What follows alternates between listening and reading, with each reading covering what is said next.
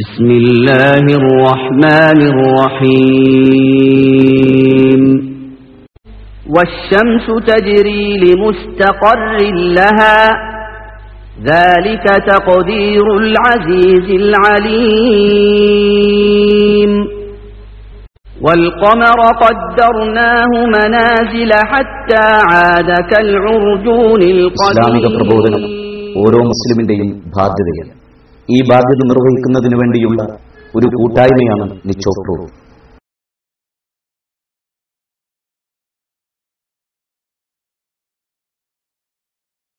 നിച്ചോപ്രൂത്ത് പ്രവർത്തനങ്ങൾ. ചോദ്യോത്തരത്തോടുകൂടിയ പൊതുപ്രഭാഷണങ്ങൾ. മതനേതാക്കളുമായി സ്നേഹസംവാദങ്ങൾ. സൗജന്യ ഇസ്ലാം correspondence course. ഇസ്ലാമിനെ പരിചയപ്പെടുത്തുന്ന ലഘുലേഖകളും പുസ്തകങ്ങളും. ഇസ്ലാം വിമർശനങ്ങൾക്ക് മറുപടി പറയുന്ന ഗ്രന്ഥങ്ങളും കേസറ്റുകളും. പ്രബോധനത്തിനു വേണ്ടി മാത്രമായി ഒരു ദൃശ്യ ശ്രാവ്യ മാധ്യമം ക്രിയേറ്റീവ് മീഡിയ. ഇസ്ലാമിക പ്രബോധനത്തിന് മാത്രമായി ഒരു ആനുകാലികം സ്നേഹസംവാദം മാസിക. ഇസ്ലാമിനെക്കുറിച്ച് സത്യസന്ധവും ശാസ്ത്രീയവുമായ അറിവ് നൽകുന്ന ഇന്റർനെറ്റ് സൈറ്റ്. ലോക പ്രശസ്ത ഇസ്ലാമിക പ്രബോധകരുടെ കേസറ്റുകൾക്കുള്ള ലൈബ്രറി. പ്രബോധകർക്കായുള്ള റഫറൻസ് ലൈബ്രറി. പ്രബോധന പരിശീലന ക്യാമ്പുകൾ ദേവ വർക്ക്ഷോപ്പുകൾ. ഖുർആൻ പരിഭാഷാ വിതരണം. ഗ്രാമാന്തരങ്ങളിൽ ഇസ്ലാമിന്റെ സന്ദേശം എത്തിക്കാൻ മൊബൈൽ ദേവ യൂണിറ്റ്. നേരിട്ട് ഇസ്ലാമിനെ മനസ്സിലാക്കാൻ നിച്ചോപ്രൂർ സെന്ററുകൾ. നാദാ സത്യമത സന്ദേശ പ്രചരണത്തിനു വേണ്ടിയുള്ള വിനീതമായൊരു സംരംഭമാണിത്. നീ ഏൽപ്പിച്ച ഉത്തരവാദിത്തത്തിന്റെ നിർവഹണത്തിനു വേണ്ടിയുള്ള എളിയ ശ്രമം. ഇതൊരു പ്രതിഫലാർഹമായ പ്രവർത്തനമായി സ്വീകരിക്കണമെന്ന്. ആമീൻ. പറയണമെന്ന് എന്റെ എന്റെ പേര് Abdul Shukoor. Class second B S C physics ചോദ്യം എന്ന് പറഞ്ഞാൽ ഇപ്പോൾ ഇവിടെ ബിഗ് ബാങ് തിയറിയെ പറ്റി പറഞ്ഞല്ലോ. ബിഗ് ബാങ് തിയറി പറയുന്നത് ഇപ്പോൾ പൊട്ടിത്തെറിച്ചിട്ടാണ് ഉണ്ടാകുന്നതാണ് ഇപ്പൊ ഏത് പൊട്ടിത്തെറിക്ക് പിന്നിലും ഒരു എനർജി വേണം. The energy can neither be created nor be destroy അപ്പൊ എനർജി പുതുതായിട്ട് നമുക്ക് സൃഷ്ടിക്കാൻ കഴിയില്ല. അപ്പോൾ ഈ പൊട്ടിത്തെറിക്ക് മുമ്പിലുള്ള ഈ എനർജി അത് ദൈവത്തിലേക്കുള്ള സൃഷ്ടാവിലേക്കുള്ള ഒരു പോയിന്റ് ആണോ എന്നാണ് എന്റെ സംശയം. ബിഗ് ബാങ്ങിനെ കുറിച്ച് പറഞ്ഞപ്പോൾ തീർച്ചയായും ഒരു കോസ്മിക് ഒക്കെ പൊട്ടിത്തെറിക്കണമെങ്കിൽ എനർജി ആവശ്യമുണ്ട്. ആ എനർജി പടച്ചോനിലേക്ക് വഴി കാണിക്കുന്നില്ല എന്നാണ് സുഹൃത്തിന്റെ ചോദ്യം. ഇവിടെ ഒന്നാമത്തെ ഈ കോസ്മിക് എഗിന്റെ നിലനിൽപ്പ് തന്നെ പടച്ച തമ്പുരാന്റെ അസ്തിത്വത്തിനുള്ള തെളിവാണ്. കോസ്മിക് എഗ് എങ്ങനെ ഉണ്ടായി? ആദ്യൊരു വസ്തു ഉണ്ടാവണല്ലോ. ഒരു ഡെൻസ് ആയിട്ടുള്ള ഒരു വസ്തു ഉണ്ട് എന്നാണ് പറയുന്നത്. അത് എങ്ങനെയുണ്ടായി പിന്നെ അതിൽ നിന്നുള്ള മാറ്റം എങ്ങനെ? അതാണ് എനർജി എന്നുള്ളതുകൊണ്ട് ഉദ്ദേശിക്കുന്നത്. അതിൽ നിന്നൊരു മാറ്റം. ഒരു കോസ്മിക് എഗ് ഇങ്ങനെ സ്റ്റാറ്റിക് ആയിട്ട് നിലനിൽക്കുകയാണ്. അതിൽ നിന്ന് എങ്ങനെ മാറി എന്നുള്ള ചോദ്യത്തിന് ഫിസിക്സ് ശാസ്ത്രജ്ഞന്മാർ പറയേണ്ടാണ് പറയുന്നത് അതിന്റെ ആന്തരിക വൈരുദ്ധ്യം കൊണ്ട് അത് പൊട്ടിയതാണ് എങ്കിൽ പോലും ഒരു എക്സ്റ്റേണൽ ആയി ഇതുവരെ പൊട്ടാതെ ആ ഒരു നിമിഷത്തിൽ തന്നെ അത് പൊട്ടണമെങ്കിൽ ഒരു എക്സ്റ്റേണൽ ഫോഴ്സിന്റെ ആവശ്യമുണ്ട്. അവിടെയും കൃത്യമായ ഒരു ഇടപെടൽ ആവശ്യമുണ്ട്. ആ ഇടപെടൽ എങ്ങനെ? മാത്രവുമല്ല ഈ പ്രപഞ്ചം എന്നുള്ള ഇന്ന് നിലനിൽക്കുന്ന ഈ നിലനിൽപ്പിന്റെ പിന്നെ തന്നെ കൃത്യമായൊരു വ്യവസ്ഥാപികത്വമുണ്ട്. ഒരു കേവലമായ യാദൃച്ഛികമായ ഒരു പൊട്ടിത്തെറിയിൽ നിന്ന് വ്യവസ്ഥാപികതമായൊരു സംവിധാനം ഉണ്ടാവില്ല. അല്ലെ? ഒരു ബോംബ് സ്ഫോടനത്തിന് ഒരു സുന്ദരമായ ഒരു പ്രതിമ ഉണ്ടാവുമോ? ഈ ആരെങ്കിലും ഒരു ബോംബ് ഇട്ടിട്ട് ഒരു പിന്നെ എറിഞ്ഞ് പൊട്ടിക്കുകയാണെന്ന് വിചാരിക്കുക. ആ പൊട്ടിച്ചപ്പോ കുറെ ഇരുമ്പിന്റെ കൂന. അത് പൊട്ടിച്ചപ്പോ അതിന്റെ ഉള്ളിൽ നിന്ന് നല്ല ഒരു സുന്ദരമായ ഒരു പ്രതിമ ഉണ്ടായി എന്ന് ഒരാൾ പറഞ്ഞാൽ നമ്മൾ എന്താ പറയാ അയാളെ പറ്റി? എന്താ പറയാ അയാളെ ഉടനെ തന്നെ പറഞ്ഞേക്കണം എന്ന് പറയില്ലേ? കോഴിക്കോട് അടുത്ത് മുതിരവട്ടം തന്നെ സ്ഥലമുണ്ട് അവിടേക്ക് വിടണം എന്ന് പറയും. ആ അതേസമയം അതേസമയം ഒരു വെറും പൊട്ടിത്തെറിയിലൂടെയാണ് ഈ പ്രപഞ്ചത്തിലെ മുപ്പതിനായിരം കോടിയോളം വരുന്ന ഗാലക്സികളിലെ സകലവിധ സംവിധാനങ്ങളുടെയും ആ വ്യക്തമായ നിയാമകത്വം ഉണ്ടായത് എന്ന് നമ്മൾ ആരെങ്കിലും പറഞ്ഞാൽ മോനെ നമ്മൾ പറയും ശാസ്ത്രജ്ഞനാണ് അവൻ അതീവ ബുദ്ധിമാനാണ് അവൻ വളരെ ഭൗതികമായ വിവരമുള്ളയാളാണ്. അവിടെയാണ് നമ്മുടെ വൈരുദ്ധ്യം സ്ഥിതി ചെയ്യുന്നത് യഥാർത്ഥത്തിൽ ഒരു നിയാമകനെ നമ്മൾ നിശ്ചയിക്കാതെ നിയമദാതാവിനെ കുറിച്ച് നമ്മൾ പറയാതെ ഈ പ്രപഞ്ചത്തെ നമുക്ക് വ്യാഖ്യാനിക്കാനേ സാധ്യമല്ല എന്നുള്ളതാണ് സത്യം. ഇതിലും ആ ഒരു പ്രശ്നം ഉടലെടുക്കുന്നത്. എന്റെ പേര് Ajmal. Second B S C ഫിസിക്സിനെ പഠിക്കുന്നു. ഇത് ചോദ്യം. ഇപ്പോൾ ശാസ്ത്രീയ മേഖലയിലെ ഇസ്ലാമാണ് യൂറോപ്പിന് വരെ മുമ്പിൽ നടന്നത് ഒരു കാലത്ത്. ഇന്ന് ഇസ്ലാമിക ലോകം യൂറോപ്പിന്റെ ബാക്കിൽ നടക്കേണ്ട ഒരു അവസ്ഥ വന്നുവിട്ടുണ്ട് ശാസ്ത്രീയ മേഖലയിലും മറ്റെല്ലാ മേഖലയിലും. എന്തുകൊണ്ട് മുസ്ലിം മുസ്ലിം ലോകം ഇങ്ങനെ ഒരു അവസ്ഥയിൽ വന്നുപെട്ടു? അത് ഖുറാനെയോ ഇസ്ലാമിനെ ശരിക്കും മനസ്സിലാക്കാത്തത് കൊണ്ടാണോ? അതോ വേറെ എന്തെങ്കിലും കാരണങ്ങൾ? മുസ്ലിം ലോകം ശാസ്ത്രരംഗത്ത് നിലനിന്ന മുസ്ലിം ലോകം എന്തുകൊണ്ട് പിന്നീട് പിന്നോട്ട് പോയി എന്നാണ് ചോദ്യം. അതിനുത്തരം വളരെ കൃത്യമാണ്. ഒന്നാമത്തത് എന്തുകൊണ്ടാണോ ശാസ്ത്രരംഗത്ത് നമ്മൾ മുന്നോട്ട് പോയത്? അത് നമ്മൾ ഒഴിവാക്കിയപ്പോൾ നമ്മൾ പിന്നോട്ട് പോയി എന്നുള്ളതാണ് സത്യം.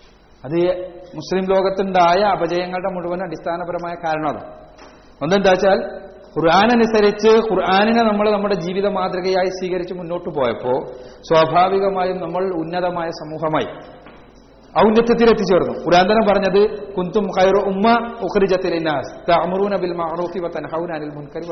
ബില്ലാഹ് മനുഷ്യർക്ക് വേണ്ടി ഉയർപ്പിക്കപ്പെട്ട ഉത്തമ സമുദായമാണ് നിങ്ങളാണ് ഏറ്റവും മുന്നോക്കക്കാർ ഏറ്റവും ഉത്തമർ. എന്താ? നിങ്ങൾ സദാചാരം കൽപ്പിക്കുന്നു ദുരാചാരം വിലക്കുന്നു അള്ളാഹുവിൽ വിശ്വസിക്കുന്നു. ഇതാണ് നമ്മുടെ സവിശേഷത. ആ സവിശേഷത നിലനിൽക്കുന്നത് എന്താണ് സദാചാരം എന്താണ് ദുരാചാരം? ഖുർആാനും സുന്നത്തും സദാചാരം എന്ന് പഠിപ്പിച്ചത് സദാചാരം അത് ദുരാചാരം എന്ന് പഠിപ്പിച്ചത് ദുരാചാരം. അള്ളാഹുവിലുള്ള വിശ്വാസമാണ് നമുക്ക് ഈ മുന്നോട്ട് പോകാനുള്ള പ്രചോദനം അല്ലാതെ ഭൗതികമായ താല്പര്യങ്ങളല്ല. അപ്പൊ അങ്ങനെയാകുമ്പോ ഈ ഒരു ദൗത്യം സദാചാരത്തിലേക്ക് ജനങ്ങളെ ക്ഷണിക്കുക ഖുർആാനിലേക്ക് തിരുസുന്നത്തിലേക്ക് ജനങ്ങളെ ക്ഷണിക്കുക എന്ന ദൗത്യം നിർത്തിവെക്കുകയും ഭൗതികമായ പ്രമത്തത നമ്മുടെ ജീവിതത്തെ ഭരിക്കുകയും ചെയ്തപ്പോൾ സ്വാഭാവികമായി പിന്നോക്കാവസ്ഥയിലേക്ക് പോയി എന്നുള്ളതാണ് സത്യം. അപ്പൊ അവിടെ നമ്മൾ അതോടൊപ്പം തന്നെ മനസ്സിലാക്കേണ്ട ഒരു കാര്യം ശാസ്ത്രലോകത്തുണ്ടായ ഒരു കാര്യമുണ്ട് ശാസ്ത്രലോകത്ത് ശാസ്ത്രം എന്നുള്ളത് ഞാൻ പ്രസന്റേഷനിൽ തന്നെ ഞാൻ പറഞ്ഞു. ശാസ്ത്രലോകത്ത് ഒരു കാലഘട്ടത്തിൽ ശാസ്ത്രം എന്ന് പറഞ്ഞാൽ ത്യാഗം ആവശ്യമുള്ള പ്രയാസങ്ങൾ ആവശ്യമുള്ള പീഡനങ്ങൾ മാത്രം ലഭിച്ചിരുന്ന ഒരു കാലഘട്ടം ഉണ്ടായിരുന്നു. അന്നാണ് മുസ്ലിം ലോകം ശാസ്ത്രീയ ഗവേഷണങ്ങൾ നടത്തിയത്. അന്ന് അവർക്ക് എന്തെങ്കിലും കൊടുക്കാൻ ആരും ഉണ്ടായിരുന്നില്ല. അന്ന് ടെക്നോളജി വളർന്നില്ല. ബേസിക് സയൻസ് ആണ് വളർന്നത്. അതിന്റെ ബേസിലാണ് പിന്നീട് ടെക്നോളജി ഉണ്ടായി വന്നത്. ഈ ടെക്നോളജി ഉണ്ടായപ്പോഴാണ് ശാസ്ത്രം കർമ്മപശുവായത്. എന്തെങ്കിലും ഇങ്ങോട്ട് തരുന്ന സാധനമായി മാറിയത്. ഇങ്ങോട്ട് തരുന്ന സാധനമായി മാറിയപ്പോഴാണ് കച്ചവടത്തിന്റെ ആളുകളായ യൂറോപ്പ് അത് ഏറ്റെടുത്തത് മുതലാളിത്തം അത് മുസ്ലിം ലോകം ഈ പിന്നോക്കാവസ്ഥയിലേക്ക് പോവുകയും ചെയ്ത് ഖുറാനും സുന്നത്ത് ഒഴിവാക്കിയതുകൊണ്ട് അതാണ് സത്യത്തിൽ മുസ്ലിം ലോകത്തുണ്ടായത്. അതോടൊപ്പം തന്നെ കച്ചവടവൽക്കരിക്കപ്പെട്ട ശാസ്ത്രമായപ്പോൾ കച്ചവടത്തിന്റെ ആൾക്കാർ അതിന്റെ മുന്നിൽ വന്നു എന്ന് മാത്രം എന്റെ പേര് സർഫുദ്ദീൻ പഠിക്കുന്നത് സെക്കൻഡ് ബി എക്കണോമിക്സ് എന്റെ ചോദ്യം ലോകത്ത് ഒരുപാട് ഭാഷകൾ ഉണ്ടായിട്ട് എന്തുകൊണ്ടാണ് ഖുർആൻ അറബി ഭാഷയിൽ അവതരിപ്പിച്ചതെന്നാണ് ലോകത്ത് ഒരുപാട് ഭാഷ ഉണ്ടായിട്ട് എന്തുകൊണ്ടാണ് ഖുർആൻ അറബി ഭാഷയിൽ അവതരിപ്പിച്ചതെന്ന്? ചോദ്യം. ഇത് ഏത് ഭാഷയിൽ അവതരിപ്പിച്ചാലും ഈ ചോദ്യം ചോദിക്കാമല്ലോ ഖുർആൻ മലയാളത്തിൽ അവതരിപ്പിച്ചു എന്ന് വിചാരിച്ചോളെ. എന്നാലും ഇതേ ചോദ്യം ഉണ്ടാവാം. അപ്പൊ ഖുർആൻ ഒരു മൾട്ടി ലിംഗ്വലായിട്ട് അവതരിപ്പിച്ചാലോ? അങ്ങനെ അവതരിപ്പിക്കാൻ കഴിയൂ. ഇവിടെ പ്രധാനപ്പെട്ട ഒരു ഒരു- ഒരു- ഒരു ഒരു അടുത്തതായി നമ്മൾ മനസ്സിലാക്കേണ്ട ഒരു കാര്യം.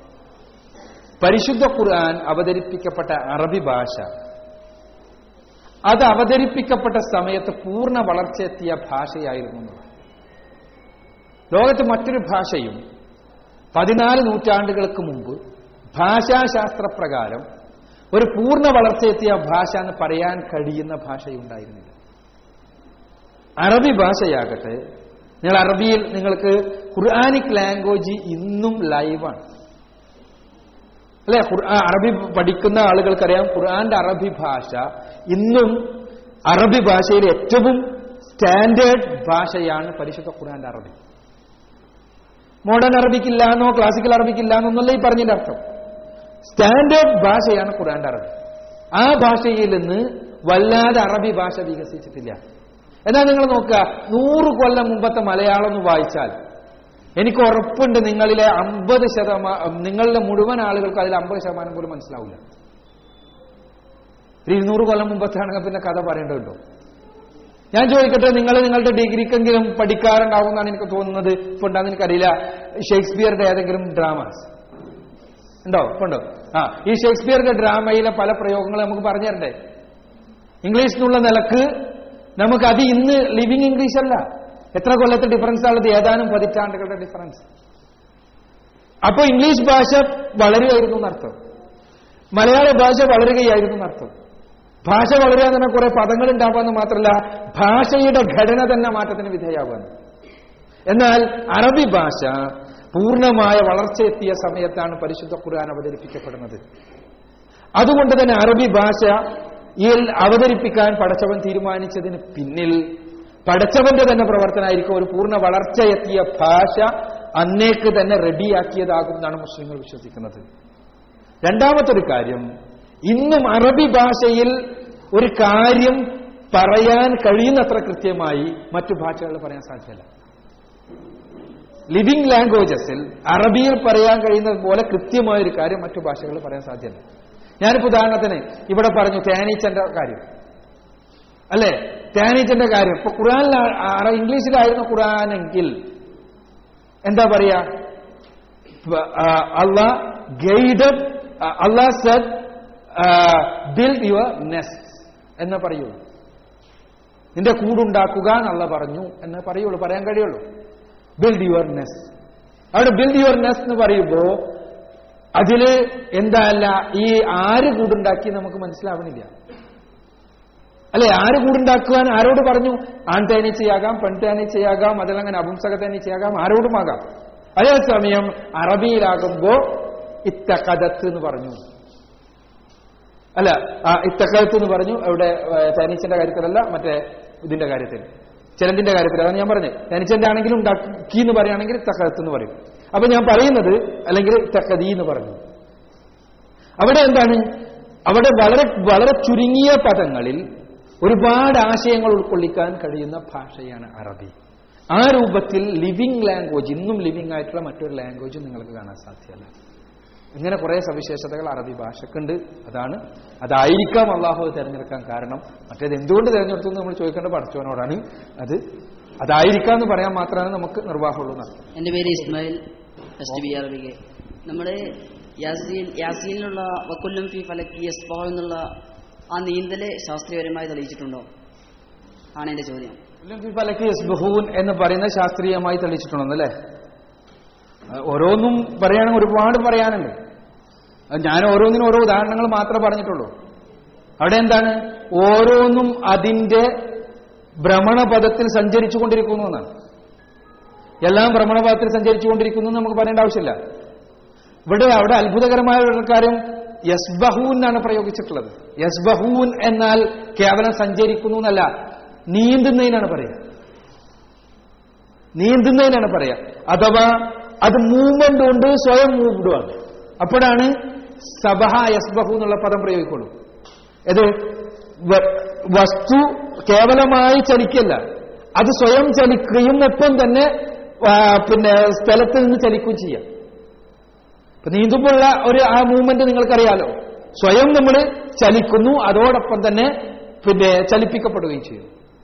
എല്ലാ ഗോള ഖഗോള വസ്തുക്കളും നിങ്ങൾക്ക് കാണാൻ കഴിയും സ്വയം ഭ്രമണവും അതോടൊപ്പം തന്നെ പരിക്രമണവും. അതിന്റെ ഇതിങ്ങനെ നോക്കിയാൽ നമുക്ക് കാണാൻ കഴിയുന്ന ആ ഒരു ഒരു ഒരു ഒരു റിഥം ഉണ്ടല്ലോ. ശരിക്കും നീന്തുന്ന റിഥം തന്നെയാണ്. ഇങ്ങനെ ഇങ്ങനെ ഇങ്ങനെ നീന്തുന്ന ഒരു റിഥമാണെന്ന് കാണാൻ. ഏത്? ഈ ഗോളവസ്തുക്കളെ ചലനത്തിന്റെ ആ രീതി നമ്മൾ നോക്കിയാൽ ശരിക്ക് നമ്മൾ പുറമെ നിന്ന് നോക്കുകയാണെങ്കിൽ അത് നേരെ ഒരു കാറും ഇങ്ങനെ ചലിക്കുന്ന പോലല്ല നമുക്ക് തോന്നുക. ഒരു സൈക്കിൾ ചലിക്കുന്ന പോലല്ല തോന്നുക. മറിച്ച് ഒരാൾ നീന്തുമ്പോൾ ഉണ്ടാകുന്ന ചലനത്തെ പോലെയാണ് തോന്നുക. എന്തുകൊണ്ടെന്നാൽ സ്വയം ഭ്രമണത്തിനും ഒപ്പം തന്നെ പരിക്രമണത്തിനും വിധേയമാക്കുന്നതുകൊണ്ട്. അപ്പോ ആ യസ്ബഹു എന്നുള്ള പദം പോലും വളരെ കൃത്യമാണെന്ന് അർത്ഥം. ഓരോ ഏത് ഖഗോള വസ്തുവാണ് റിയാദ് സെക്കൻഡ് ബി അറബിക്ക് എന്റെ ചോദ്യം ഖുറാനിലെ അബദ്ധങ്ങളൊന്നുമില്ല എന്ന് പറഞ്ഞു. അപ്പം സൂറത്ത് അറാഫിൽ ലഹും കുലൂബുൽ യഫ്കൗന ബിഹ എന്നൊരു പ്രയോഗമുണ്ട്. അത് ഹൃദയം കൊണ്ട് ചിന്തിക്കുന്നില്ല. ശരിക്കും തല കൊണ്ടല്ല ചിന്തിക്കുന്നത്. ഹൃദയം കൊണ്ട് ചിന്തിക്കുന്നു ഖുർആൻ പറയുന്ന തല കൊണ്ടല്ല ചിന്തിക്കുന്നതെന്ന് വളരെ പ്രധാനപ്പെട്ട പ്രസക്തമായൊരു ചോദ്യമാണ്. യഥാർത്ഥത്തിൽ തല കൊണ്ടാണോ ചിന്തിക്കുന്നത് എന്നാണ് എന്റെ തിരിച്ചുള്ള ചോദ്യം. നമ്മളെ നമ്മൾ കൃത്യമായിട്ട് മനസ്സിലാക്കേണ്ട ചില കാര്യങ്ങൾ. മനസ്സ് എന്നൊരു പ്രതിഭാസമാണ് മനസ്സ് എന്ന് നമ്മൾ പറയുന്ന ഒരു പ്രതിഭാസം. ഇന്റലിജൻസ് എന്ന് പറയുന്ന വേറൊരു പ്രതിഭാസമുണ്ട്. മനസ്സല്ല ഇന്റലിജൻസ് ആണോ? മനസ്സല്ല ഇന്റലിജൻസ് ഇന്റലിജൻസ് എന്നുള്ളത് വേറൊരു സാധനമാണ്. മനസ്സ് എന്നുള്ളത് വേറൊരു സാധനം. ഈ ഇന്റലിജൻസ് തലച്ചോറാണെന്നുള്ള കാര്യത്തിൽ ശാസ്ത്രജ്ഞന്മാർക്കുള്ള ഒരു അഭിപ്രായ വ്യത്യാസമൊന്നുമില്ല. എന്നാൽ ധർമാധർമ്മങ്ങളെ വ്യവച്ഛേദിക്കുകയും മനുഷ്യന്റെ വികാരങ്ങളെയും വിചാരത്തെയും കൺട്രോൾ ചെയ്യുകയും ചെയ്യുന്ന മനസ്സ് എന്ന പ്രതിഭാസം അതിനെ എന്ത് കൺട്രോൾ ചെയ്യുന്നു?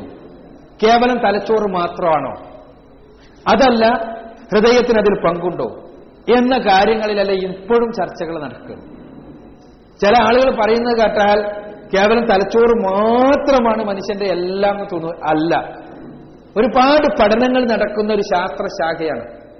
എന്തിനധികപ്പെടുത്ത് ന്യൂറോ കാർഡിയോളജി എന്ന് പറഞ്ഞിട്ട് ഒരു ഒരു ശാസ്ത്രശാഖ തന്നെ വന്നിട്ടുണ്ട്. ന്യൂറോ കാർഡിയോളജി എന്ന് പറഞ്ഞാൽ ന്യൂറോളജി എന്ന് പറഞ്ഞാൽ നമ്മുടെ തലച്ചോറായിട്ട് ബന്ധപ്പെട്ട ശാസ്ത്രമാണ്. കാർഡിയോളജി എന്ന് പറഞ്ഞാൽ ഹൃദയമായിട്ട് ബന്ധപ്പെട്ട ശാസ്ത്രം ഇത് രണ്ടും കൂടി കൂടിയോജിക്കുന്ന അഥവാ മനുഷ്യന്റെ ഈ മനസ്സ് എന്ന പ്രതിഭാസവുമായി ബന്ധപ്പെട്ട് തലച്ചോറിനെ പോലെ തന്നെ ഹൃദയത്തിനും ഒരുപാട് ഫങ്ഷൻസ് ഉണ്ട് എന്ന രൂപത്തിലുള്ള പഠനങ്ങൾ മുന്നോട്ട് പോവാണ്. സൈക്ക് സൈക്കോളജിയാണ് അഥവാ മനസ്സിനെ കുറിച്ച പഠനശാഖയാണ് ഇന്നും ഒരു ശാസ്ത്രമായി തീരാത്ത പഠനം. ശാസ്ത്രമൊന്നും ആയിട്ടില്ല അത് ഇപ്പോഴും നിങ്ങൾക്കറിയാം അതിന്റെ പഠനം എം എ സൈക്കോളജിയാണ് ആർട്സ് ആയിട്ടാണ് നമ്മൾ പലപ്പോഴും ഗണിക്കാറുള്ളത്. അല്ലെ എം എയും ബി എയും ആണ് സൈക്കോളജി ബി എസ് സി സൈക്കോളജിയും എം എസ് സി സൈക്കോളജിയും ആകുന്ന ഒരു തലത്തിലേക്ക് സൈക്കോളജി എന്ന ശാസ്ത്രശാഖ എത്തിക്കഴിഞ്ഞിട്ടില്ല എന്നർത്ഥം.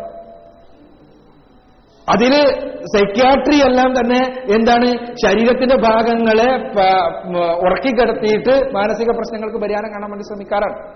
അതല്ലാതെ ഇപ്പോഴും മാനസികമായ പ്രശ്നങ്ങളുടെ യഥാർത്ഥത്തിലുള്ള കാരണം എന്ത് എന്ന് വരെ ഇന്ന് വരെയും ശാസ്ത്രലോകത്തിന് കഴിഞ്ഞിട്ടില്ല പണ്ടത്തെ പൂർണമായിട്ട് കഴിഞ്ഞിട്ടില്ല.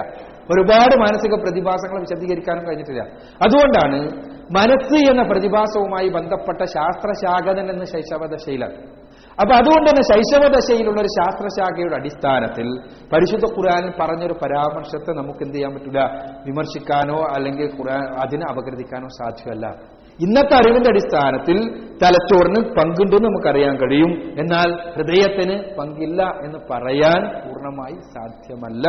പഠനം നടന്നുകൊണ്ടേയിരിക്കുന്നുള്ളൂ എന്ന് മാത്രം. എന്റെ പേര് ഹസ്ബുള്ള സെക്കൻഡ് ഫിസിക്സിനാണ് ചോദ്യം എന്താണെന്ന് വെച്ചിട്ടുണ്ടെങ്കിൽ അത് ഖുർആാനിൽ ഭൂമിയിലുള്ള ജീവന്റെ സാന്നിധ്യം മറ്റെവിടെങ്കിലും പറയുന്നുണ്ടോ? ഭൂമിയല്ലാത്ത എവിടെയെങ്കിലും ജീവൻ ഉണ്ട് എന്ന് പരിശുദ്ധ ഖുർആാനിൽ പറയുന്നില്ല. എന്നാൽ ഉണ്ടാകാനുള്ള സാധ്യത ഖുർആൻ നിഷേധിക്കുന്നില്ല. എന്താന്ന് വെച്ചാൽ ഭൂമിയെയും ആകാശങ്ങളെയും സൃഷ്ടിക്കുകയും അവിടങ്ങളിൽ ജീവൻ വിതറുകയും ചെയ്തു എന്ന് പരിശുദ്ധ ഖുർആൻ ഒരു പരാമർശമുണ്ട്. അവിടങ്ങളിൽ എന്നുള്ള പരാമർശത്തിൽ നിന്ന് ആകാശഗോളങ്ങളിലും ജീവൻ ഉണ്ടാകാം എന്ന് പറയാം. എന്നാൽ ചില പണ്ഡിതന്മാർ ആകാശം എന്ന് പറയുമ്പോൾ ഉപരിലോകം ആണ് പൊതുവായി വിവക്ഷിക്കുന്നത്. നമ്മുടെ തലക്ക് മുകളിലുള്ള സമാനാണ് അപ്പം ഉപരിലോകത്ത് ജീവിക്കുന്ന പക്ഷികളെ കുറിച്ചാകാം ഈ പരാമർശം എന്ന് വിശദീകരിച്ച പണ്ഡിതന്മാരുണ്ട് എന്നാൽ ഭൂമിയല്ലാത്ത മറ്റ് ആകാശഗോളങ്ങളിലും ജീവനുണ്ട് എന്നതിനുള്ള തെളിവായിരിക്കാം ഇത് എന്നും പറയാം. അതല്ലാതെ കൃത്യമായി സ്പഷ്ടമായി ഭൂമിക്ക് അപ്പുറത്ത് ജീവനുണ്ട് എന്ന് പറയാൻ പറ്റുന്ന ഖുറാനികമായ പരാമർശങ്ങൾ നമുക്ക് കാണാൻ സാധ്യമാണ് എന്റെ പേര് Aneesha B third B R Sania മിർസിന്റെ വേഷവിധാനം. എന്തുകൊണ്ടാണ് ഇസ്ലാമിൽ ഇത്ര വിവാദമായത്? ആയാലും വനീഷാബി പെൺകുട്ടികളുടെ മാനം കാത്തിട്ടുണ്ട്. സാധാരണ വളരെ ക്രിയേറ്റീവായ ചോദ്യങ്ങൾ പലപ്പോഴും കോളേജ് ക്യാമ്പസിൽ നിന്ന് ഉണ്ടാകാറ് പെൺകുട്ടികളുടെ അടുത്തു നിന്നാണ് എന്തുകൊണ്ടാണ് മലപ്പുറം കോളേജ് ഇങ്ങനെ നിനക്കറിയില്ല ഏതായിരുന്നാലും എന്തുകൊണ്ടാണ് സാനിയ മിർസന്റെ ഡ്രസ്സ് വിവാദമായത്? എന്തുകൊണ്ടാണ് സാനിയ മിർസന്റെ ഡ്രസ്സ് അവതരിപ്പിച്ചത്? അതുകൊണ്ട് തന്നെ എന്നാണ് ഒറ്റവാക്കുള്ള ഉത്തരം. എന്താ സാനിയ മിർസന്റെ പ്രത്യേകത? അതൊരു മുസ്ലിം പെൺകുട്ടിയാണ്. അല്ലെ? ലോകത്ത് പലരും പല കോലത്തിലുള്ള ഡ്രസ്സും ധരിക്കാറുണ്ട്. അല്ലെ? ആ ഡ്രസ്സുകൾ ആരും ഒരു രൂപത്തിലും വിമർശിക്കാറോ എതിർക്കാറോ ഇല്ല. എന്നാൽ സാനിയ മിർസ ഒരു ഒരു പ്രതീകമാകുകയായിരുന്നു. എങ്ങനെ പ്രതീകം? എന്തുകൊണ്ട് ഇസ്ലാമികമായ വസ്ത്രധാരണം? അത് വളരെ വിശദമായി ചർച്ച ചെയ്യേണ്ടാണ് എന്റെ ചോദ്യത്തിൽ ഇല്ലാത്തതുകൊണ്ട് ഞാൻ അങ്ങോട്ട് പോണില്ല. ഇസ്ലാമിക വസ്ത്രധാരണം എന്താണ് സ്ത്രീക്ക് നൽകുന്നത് എന്ന അടിസ്ഥാനപരമായ ഒരു ചോദ്യമുണ്ട്. എങ്ങനെയാണ് പെണ്ണ് എക്കാലഘട്ടത്തിലും ചൂഷണം ചെയ്യപ്പെട്ടിട്ടുള്ളത് എന്ന ചോദ്യത്തിന് ഉത്തരമായിട്ടാണ് ഇസ്ലാമികമായ വസ്ത്രത്തെക്കുറിച്ച് നമുക്ക് അറിയാൻ കഴിയുന്നത്. പെണ്ണ് എന്നും ചൂഷണം ചെയ്യപ്പെട്ടിട്ടുള്ളത് അവളെ വിഗ്രഹവൽക്കരിച്ചുകൊണ്ടാണ്. പെണ്ണിനെ ഐഡലൈസ് ചെയ്തുകൊണ്ടാണ് പെണ്ണ് ചൂഷണം ചെയ്യപ്പെട്ടിട്ടുള്ളത്. എങ്ങനെയാണ് ഐഡലൈസേഷൻ നിങ്ങൾ നോക്കുക. ഇന്ത്യയിലെ ഏറ്റവും വലിയ ചൂഷണം എന്തായിരുന്നു? പെണ്ണിനെതിരെ സതി ദേവദാസി സമ്പ്രദായം ഇതെല്ലാം നമുക്കറിയാം. എങ്ങനെയായിരുന്നു സതി? പെണ്ണിനെ പിടിച്ചുകൊണ്ടായിട്ട് തീയിലിടലല്ല സതി. പിന്നെ എന്താ പെണ്ണിനെ സതീദേവിയാക്കാൻ പറ്റിയ രൂപത്തിൽ മനസ്സ് അങ്ങനെ ബ്രെയിൻ വാഷ് ചെയ്യാണ്. സതി അനുഷ്ഠിച്ച പെണ്ണോ സതീദേവിയാണ്. ഏറ്റവും അധികം ബഹുമാനിക്കപ്പെടുന്നവൾ. സമൂഹത്തിലെ ഉന്നത. അതുകൊണ്ട് തന്നെ സതി അനുഷ്ഠിക്കാൻ ക്ഷത്രിയ സ്ത്രീകൾ ആവേശത്തോടുകൂടി കടന്നു ചെല്ലുമായിരുന്നു ഇതേപോലെ തന്നെ ദേവദാസി സമ്പ്രദായം. ദേവദാസിമാരാരായിരുന്നു? ക്ഷേത്രത്തിൽ ബ്രാഹ്മണന്മാർക്ക് ലൈംഗികമായി ചൂഷണം ചെയ്യുവാൻ വേണ്ടി മാത്രമായിട്ടുള്ള പെണ്ണുങ്ങളായിരുന്നു ദേവദാസിമാർ. ആ ദേവദാസിമാര് മാതാപിതാക്കൾ ചെറുപ്പത്തിലെ നേർച്ചയാക്കാൻ ക്ഷേത്രത്തിലേക്ക് വേണ്ടി ദേവദാസിയായി നേർച്ചയാക്കപ്പെടുക എന്ന് പറഞ്ഞ ഒരു പെണ്ണിനെ സംബന്ധിച്ചിടത്തോളം മധ്യകാല ഭാരതത്തിൽ അവൾക്ക് കിട്ടാവുന്നതിൽ വെച്ച് ഏറ്റവും വലിയ അംഗീകാരമായിരുന്നു. അവൾക്ക് ലഭിക്കാവുന്നതിൽ വെച്ച് ഏറ്റവും വലിയ അംഗീകാരം. ആ ദേവദാസിമാരുടെ അംഗീകാരത്തെയാണ് നമ്മൾ ഇന്നും സംസ്കാരമായി കൊണ്ടാടിക്കൊണ്ടിരിക്കുന്നത്. നിങ്ങൾക്കറിയാലോ ദേവദാസിയുടെ ആട്ടമാണ് മോഹിനിയാട്ടം. ദേവദാസിമാർ ക്ഷേത്രത്തിലേക്ക് നേർച്ചയാക്കപ്പെട്ട ദേവദാസിമാർ തങ്ങളെ ആസ്വദിക്കുവാൻ വേണ്ടി കടന്നു വരുന്ന ബ്രാഹ്മണന്മാരെ ആകർഷിക്കുവാൻ വേണ്ടി പ്രത്യേകമായ വസ്ത്രം ധരിച്ചുകൊണ്ട് ആടിയിരുന്ന കേരളീയ കലയായിരുന്നു മോഹിനിയാട്ടം. അതാണ് നമ്മൾ ഇന്ന് വലിയ സംസ്കാരമായി കൊണ്ടാടിക്കൊണ്ടിരിക്കുന്നത്. ഈ ദേവദാസി ആരാണ്? വേശി അന്നത്തെ അഭിസാരിക. ഞാൻ പറഞ്ഞു വരുന്നത് എക്കാലഘട്ടത്തിലും പെണ്ണിനെ വിഗ്രഹവൽക്കരിച്ചുകൊണ്ടാണ് അവളെ ചൂഷണം ചെയ്തു പോന്നിട്ടുള്ളത്. ഇന്നും അങ്ങനെ തന്നെ. ഇന്ന് എങ്ങനെയാണ് പെണ്ണിനെ ചൂഷണം ചെയ്യുന്നത്? പെണ്ണിനെ ചൂഷണം ചെയ്യുന്നത് ആദ്യം നമ്മളോട് പറയും ഇതാ നമുക്ക് ഇന്ത്യയിൽ നിന്ന് തന്നെ ഒരു ലോക സുന്ദരി ആരാണ്? ആരാകട്ടെ അവൾ. ഐശ്വര്യ റായി ആണെങ്കിലും സുസ്മിത സെൻ ആണെങ്കിലും അല്ല ഇതാ ഇന്ത്യയിൽ നിന്ന് ലോക സുന്ദരി പെണ്ണുങ്ങളെ നിങ്ങൾക്ക് സുസ്മിത സെൻ ആകണമോ? എങ്കിൽ നിങ്ങൾ ഇന്നത് തേച്ചോളൂ. അല്ലെ? ഇന്നത് തേച്ച് കുളിച്ചോളൂ. ഇന്നത് തേച്ചോളൂ ഇന്ന ക്രീം തേച്ചോളൂ ഇതാണ് പാഠം. അതോടുകൂടി അവൾ അറിയാതെ അവൾ ചൂഷണം ചെയ്യപ്പെടുകയാണ്. അതോടൊപ്പം തന്നെ പെണ്ണിന്റെ ഏറ്റവും വലിയ അനുഗ്രഹമാണ് പടച്ചതമ്പുരാൻ നൽകിയ അനുഗ്രഹമാണ് അവളുടെ സൗന്ദര്യം. ആ സൗന്ദര്യം ആസ്വദിക്കപ്പെടുന്നത് വഴി ഉണ്ടാകുന്ന ജൈവികമായ പ്രയാസങ്ങൾ മുഴുവനും പെണ്ണിനാണുള്ളത്. ജീവശാസ്ത്രപരമായി അത് ആസ്വദിക്കുന്നത് വഴി പുരുഷനൊരു പ്രശ്നം ഉണ്ടാവണില്ല. ജീവശാസ്ത്രപരമായും സാമൂഹികമായും സകല പ്രശ്നങ്ങളും പെണ്ണിനാണുള്ളത്.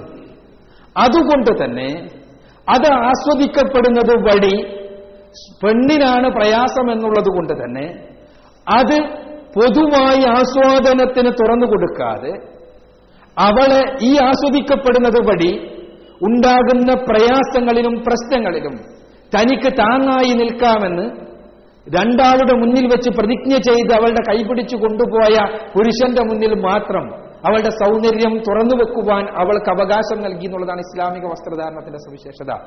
ലോകത്ത് പെണ്ണിന് ആ രൂപത്തിലുള്ള ഒരു അവകാശം നൽകുന്ന ദർശനം ഇസ്ലാം മാത്രമാണ്. നിങ്ങൾക്കറിയാം നമ്മൾ ആധുനിക മുതലാളിത്തം ആധുനിക സമൂഹം എല്ലാം പറയും. നമ്മൾ പലപ്പോഴും പറയും വസ്ത്രത്തെക്കുറിച്ച് ആധുനിക സമൂഹത്തിന്റെ ലിബറൽ ആയിട്ടുള്ള സമീപനത്തെക്കുറിച്ച് പറയും. പക്ഷേ ആ ലിബറൽ സമീപനം ഏതുവരെയാണ്? നിങ്ങൾക്കൊരു എയർ ഹോസ്റ്റസ് ആകണം. നിങ്ങൾക്ക് ഇഷ്ടമുള്ള വസ്ത്രം ധരിക്കാൻ പറ്റുമോ? നിങ്ങൾക്കൊരു സെക്രട്ടറി ആകണം. നിങ്ങൾക്ക് ഇഷ്ടമുള്ള വസ്ത്രം ധരിക്കാൻ പറ്റുമോ? നിങ്ങൾക്കൊരു സ്റ്റെനോ ആകണം. നിങ്ങൾക്ക് ഇഷ്ടമുള്ള വസ്ത്രം ധരിക്കാൻ പറ്റുമോ? ഇല്ല. പിന്നെ എങ്ങനത്തെ വസ്ത്രം ധരിക്കണം? അതിന്റെ മാനേജർമാർ പറയുന്ന വസ്ത്രം ധരിക്കണം. എയർ ഹോസ്റ്റസ് ആകണമെങ്കിൽ ആ എയർലൈനിന്റെ മാനേജർമാർ എന്ത് പറയുന്നു? ആ വസ്ത്രം നിങ്ങൾ ധരിക്കേണ്ടത്. ആ വസ്ത്രം ധരിക്കണമെങ്കിൽ ആ വസ്ത്രം ധരിപ്പിക്കുന്നതിന്റെ പിന്നിലുള്ള ലക്ഷ്യം എന്താണ്? ഫ്ലൈറ്റ് യാത്ര നടത്തിയിട്ടുള്ളവർക്കറിയാം. അവിടെ എയർ സ്റ്റുവാട്ടിന്റെ എയർ ഹോസ്റ്റസും ഉണ്ട്. എയർ സ്റ്റുവാർട്ടിന്റെ ഡ്രസ്സ് എന്താ?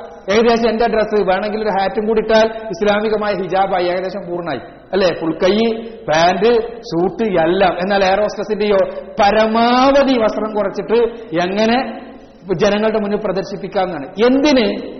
എന്ന് ചോദ്യം ഇതാരാ നിർണയിച്ചത്? പുരുഷ യജമാനന്മാർ.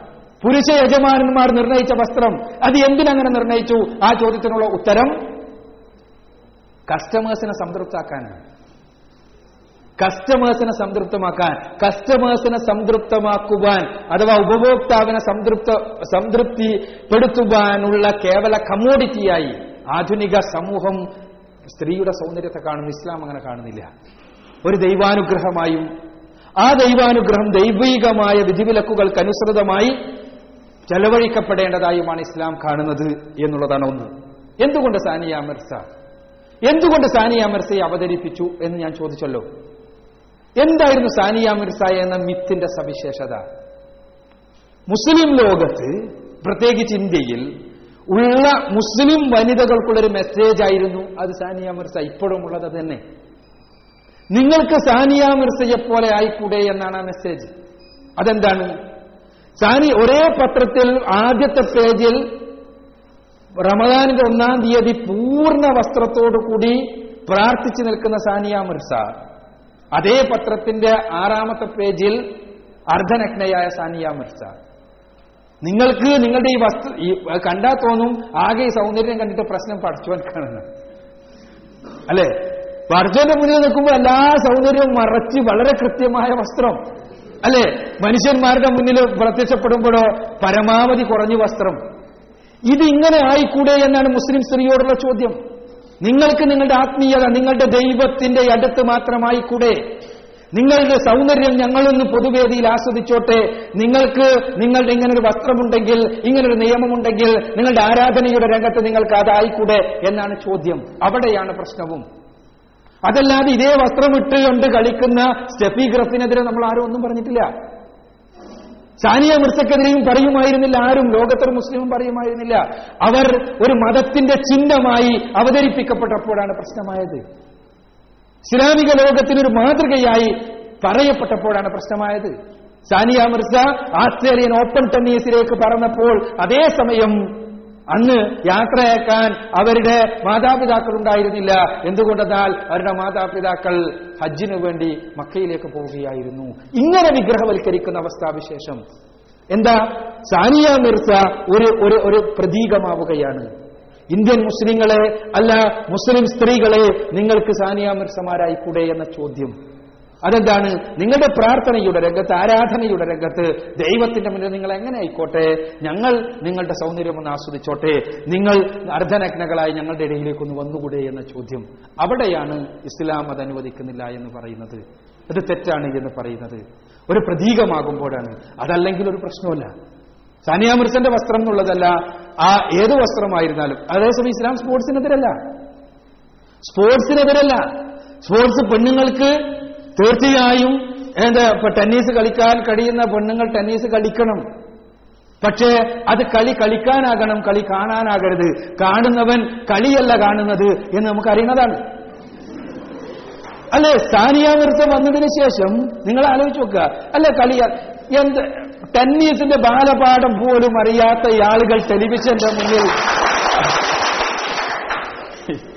ഇരിക്കുന്നതും പിന്നെ അതിനെക്കുറിച്ച് അഭിപ്രായം പറയുന്നത് കേൾക്കുവാൻ നമ്മൾക്ക് ഭാഗ്യമോ നിർഭാഗ്യമോ ഉണ്ടായിട്ടുണ്ട് ഈ പെൺകുട്ടി അതിൽ വന്നതിന് ശേഷം അല്ലേ? എന്തേ കാരണം? അത് തന്നെ ആ കാരണം കൊണ്ട് തന്നെയാണ് ഇസ്ലാം അതിനെ എതിർക്കുന്നത്. എന്നാൽ ചില ആളുകൾ ചില പണ്ഡിതന്മാർ പറഞ്ഞതുപോലെ അവളെ കത്തിക്കണമെന്നോ അല്ലെങ്കിൽ അവൾക്കെതിരെ മതപരമായ വിധി പുറപ്പെടുവിക്കണമോ എന്നോ അഭിപ്രായം പറയാൻ പാടില്ല. എന്തുകൊണ്ടെന്നാൽ പിന്നെ മതപരമായി ആ രൂപത്തിൽ ഉള്ളൊരു ക്രിമിനൽ കുറ്റത്തിന് വിധിക്കണമെങ്കിൽ ഇസ്ലാമിക രാഷ്ട്ര സംവിധാനമാകണം ആ രാഷ്ട്ര സംവിധാനത്തിന് കീഴിലുള്ള ഒരു ഒരു ഭരണകൂടത്തിന് മാത്രമേ അതിന് അധികാരമുള്ളൂ. എന്നാൽ മതപരമായി മറ്റുള്ളവരോട് പറഞ്ഞു കൊടുക്കാനും അവരെ തന്നെ ഉപദേശിക്കുവാനും മാത്രമേ നമുക്ക് അധികാരമുള്ളൂ പറയാൻ കഴിയൂ എന്നുള്ളതാണ്. എന്റെ പേര് സെമീന. സെക്കൻഡ് ബി ഉറുദു പഠിക്കുന്നു. എന്റെ ചോദ്യം ഇതാണ്. ഒരു പുരുഷനെ ഒന്നിൽ കൂടുതൽ ഭാര്യമാരെ വെക്കാമെങ്കിൽ ഒരു സ്ത്രീക്ക് എന്തുകൊണ്ട് ഒന്നിൽ ചോദ്യമാണ്. എന്തുകൊണ്ടൊരു പുരുഷന് ഒന്നിലധികം ഭാര്യമാരാകാമെങ്കിൽ? ഒരു സ്ത്രീക്ക് എന്തുകൊണ്ട് ഒന്നിലധികം പുരുഷന്മാരായിക്കൂടാണ് നല്ലൊരു ചോദ്യമാണ്. അവിടെ വളരെ തമാശയായി എടുക്കേണ്ട ഒരു ചോദ്യമല്ല ഏറ്റവും അധികം ഫെമിനിസ്റ്റുകളിൽ നിന്ന് ഉന്നയിക്കപ്പെടുന്ന ചോദ്യങ്ങളിൽ ഒന്നാണ് ഉത്തരം വളരെ ക്ലിയറാണ് പുരുഷ പ്രകൃതി സ്ത്രീ പ്രകൃതി രണ്ടാണ് എന്ന് തന്നെയാണ് അതിന് ഉത്തരം. പച്ചയായി പറഞ്ഞാൽ പുരുഷ പ്രകൃതി ഒന്നിലധികം സ്ത്രീകൾ അനിവാര്യമാക്കുന്ന പ്രകൃതിപരമായ അനിവാര്യതകൾ പുരുഷനുണ്ട് എന്നത് ലൈംഗിക ശാസ്ത്രം പറയുന്നതാണ് കുടുംബ മനഃശാസ്ത്രം പറയുന്നതാണ്. എന്നാൽ സ്ത്രീക്ക് അങ്ങനെ ഒരു അവസ്ഥയുണ്ടോ എന്ന ചോദ്യത്തിന് ശാസ്ത്രജ്ഞന്മാർ പറയുന്നതില്ല എന്നാണ്. നമുക്ക് അനുഭവം ഇല്ലാത്തതുകൊണ്ട് നമുക്ക് പറയാൻ വയ്യല്ലോ. സ്ത്രീകളാണ് പറയേണ്ടത്. തീർച്ചയായും അവിടെ അടിസ്ഥാനപരമായ ഒരു പ്രശ്നമുണ്ട്. വളരെ വ്യക്തമായി പുരുഷ പ്രകൃതി അനിവാര്യമായും ആവശ്യപ്പെടുന്ന ഒരു ഒരു പ്രകൃതിപരമായ അനിവാര്യതക്ക് ഇസ്ലാം അനുവാദം നൽകുന്നു എന്ന് മാത്രമേയുള്ളൂ ആ ഇസ്ലാമിന്റെ അനുവാദത്തെ തെറ്റിദ്ധരിപ്പിക്കുകയും ആ അനുവാദത്തിനെതിരെ കലാപമുയർത്തുകയും ചെയ്യുന്നവർ പലപ്പോഴും ഏത് പക്ഷത്ത് നിൽക്കുന്നവരാണ്? ഇത്തരമൊരു സംവിധാനത്തിന് തന്നെ എതിരുള്ളവരാണ്. ഞാൻ പലപ്പോഴും തമാശയായി പറയാറുണ്ട്. ബഹുഭാരിത്വത്തെക്കുറിച്ച് പറയുമ്പോൾ. ഒരു തോട്ടം. തോട്ടത്തിൽ സാധാരണ നിങ്ങൾ ഗാർഡനിൽ പോയാൽ ഇടയ്ക്കൊരു കുറ്റി കാണും. ചിലപ്പോൾ ഒരു കുരങ്ങിന്റെ പിക്ചറും വെച്ചിട്ടായിരിക്കും കുറ്റി. എന്താണ്? സ്പിറ്റ് ഹിയർ എന്നാണ് അതിമുണ്ടാവുക ഇവിടെ തുപ്പുക. ഇവിടെ തുപ്പുക എന്ന കുറ്റി കണ്ടാൽ അവിടെ അടുത്ത് പോയിട്ട് നിങ്ങൾക്ക് തുപ്പാനൊന്നുമില്ലെങ്കിലും കൊരച്ച് ബുദ്ധിമുട്ടി അവിടെ തുപ്പണമെന്ന് ആരും പറയാറില്ല. ഉണ്ടോ? ഇല്ല. എന്നാൽ തുപ്പേണ്ടവർ അവിടെയേ തുപ്പാവൂ എന്നാണ് അതിനർത്ഥം. എവിടെയും തുപ്പി നടക്കുന്ന ആളുകളെ സംബന്ധിച്ചിടത്തോളം അത്ര ഒരു കുറ്റി തന്നെ ആവശ്യമില്ല അവർക്ക്.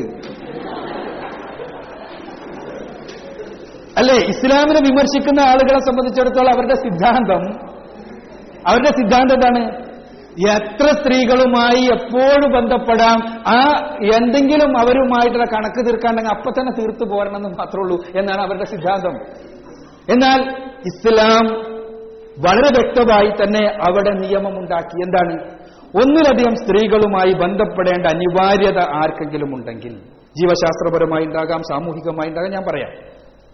ഈ അനിവാര്യതയുണ്ടെങ്കിൽ അത് വിവാഹമെന്ന കരാറിലൂടെ മാത്രമാകണം. അത് പെണ്ണിന്റെ മാന്യതയും ബഹുമാന്യതയും അതേപോലെ തന്നെ അവളുടെ അവകാശങ്ങളും നീതിയും അംഗീകരിച്ചുകൊണ്ടാകണം. എന്നാൽ നിങ്ങൾ നോക്കുക ഇപ്പൊ ആധുനിക സംസ്കാരം നമ്മൾക്കതിൽ ഏറ്റവും കൂടുതൽ പറയുന്ന സംസ്കാരത്തിന്റെ വക്താക്കളാണ് ഇപ്പോൾ ഉള്ളത് ഏറ്റവും കൂടുതൽ. നമ്മുടെ മീഡിയയും എല്ലാം ഈ രംഗത്ത് വളരെ മോശമായ പ്രചാരണം നടത്തുക പക്ഷേ അതേ മീഡിയ വിഗ്രഹവൽക്കരിക്കും.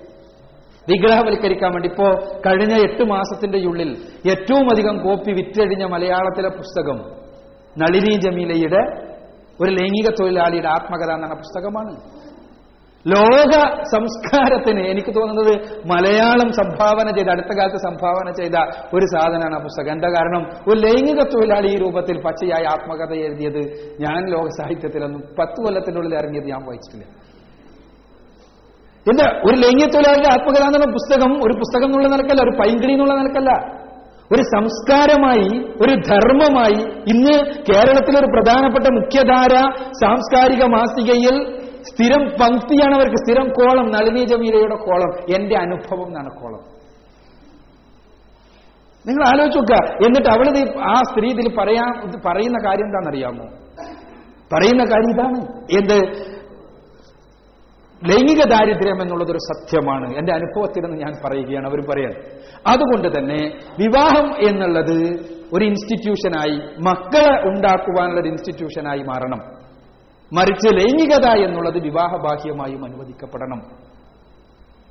ഈ സാധനത്തെയാണ് നാം ലോകത്തിന്റെ മുന്നിൽ അവതരിപ്പിക്കും. എന്നിട്ട് അവർ പറയുന്നത് പിന്നെ കുറച്ചുകൂടി കടന്ന് അവർ പറയുന്നുണ്ട് ഭാര്യമാരെ അപേക്ഷിച്ച് ഒരുപാട് സ്വാതന്ത്ര്യം അനുഭവിക്കുന്നവരാണ് ഞങ്ങൾ.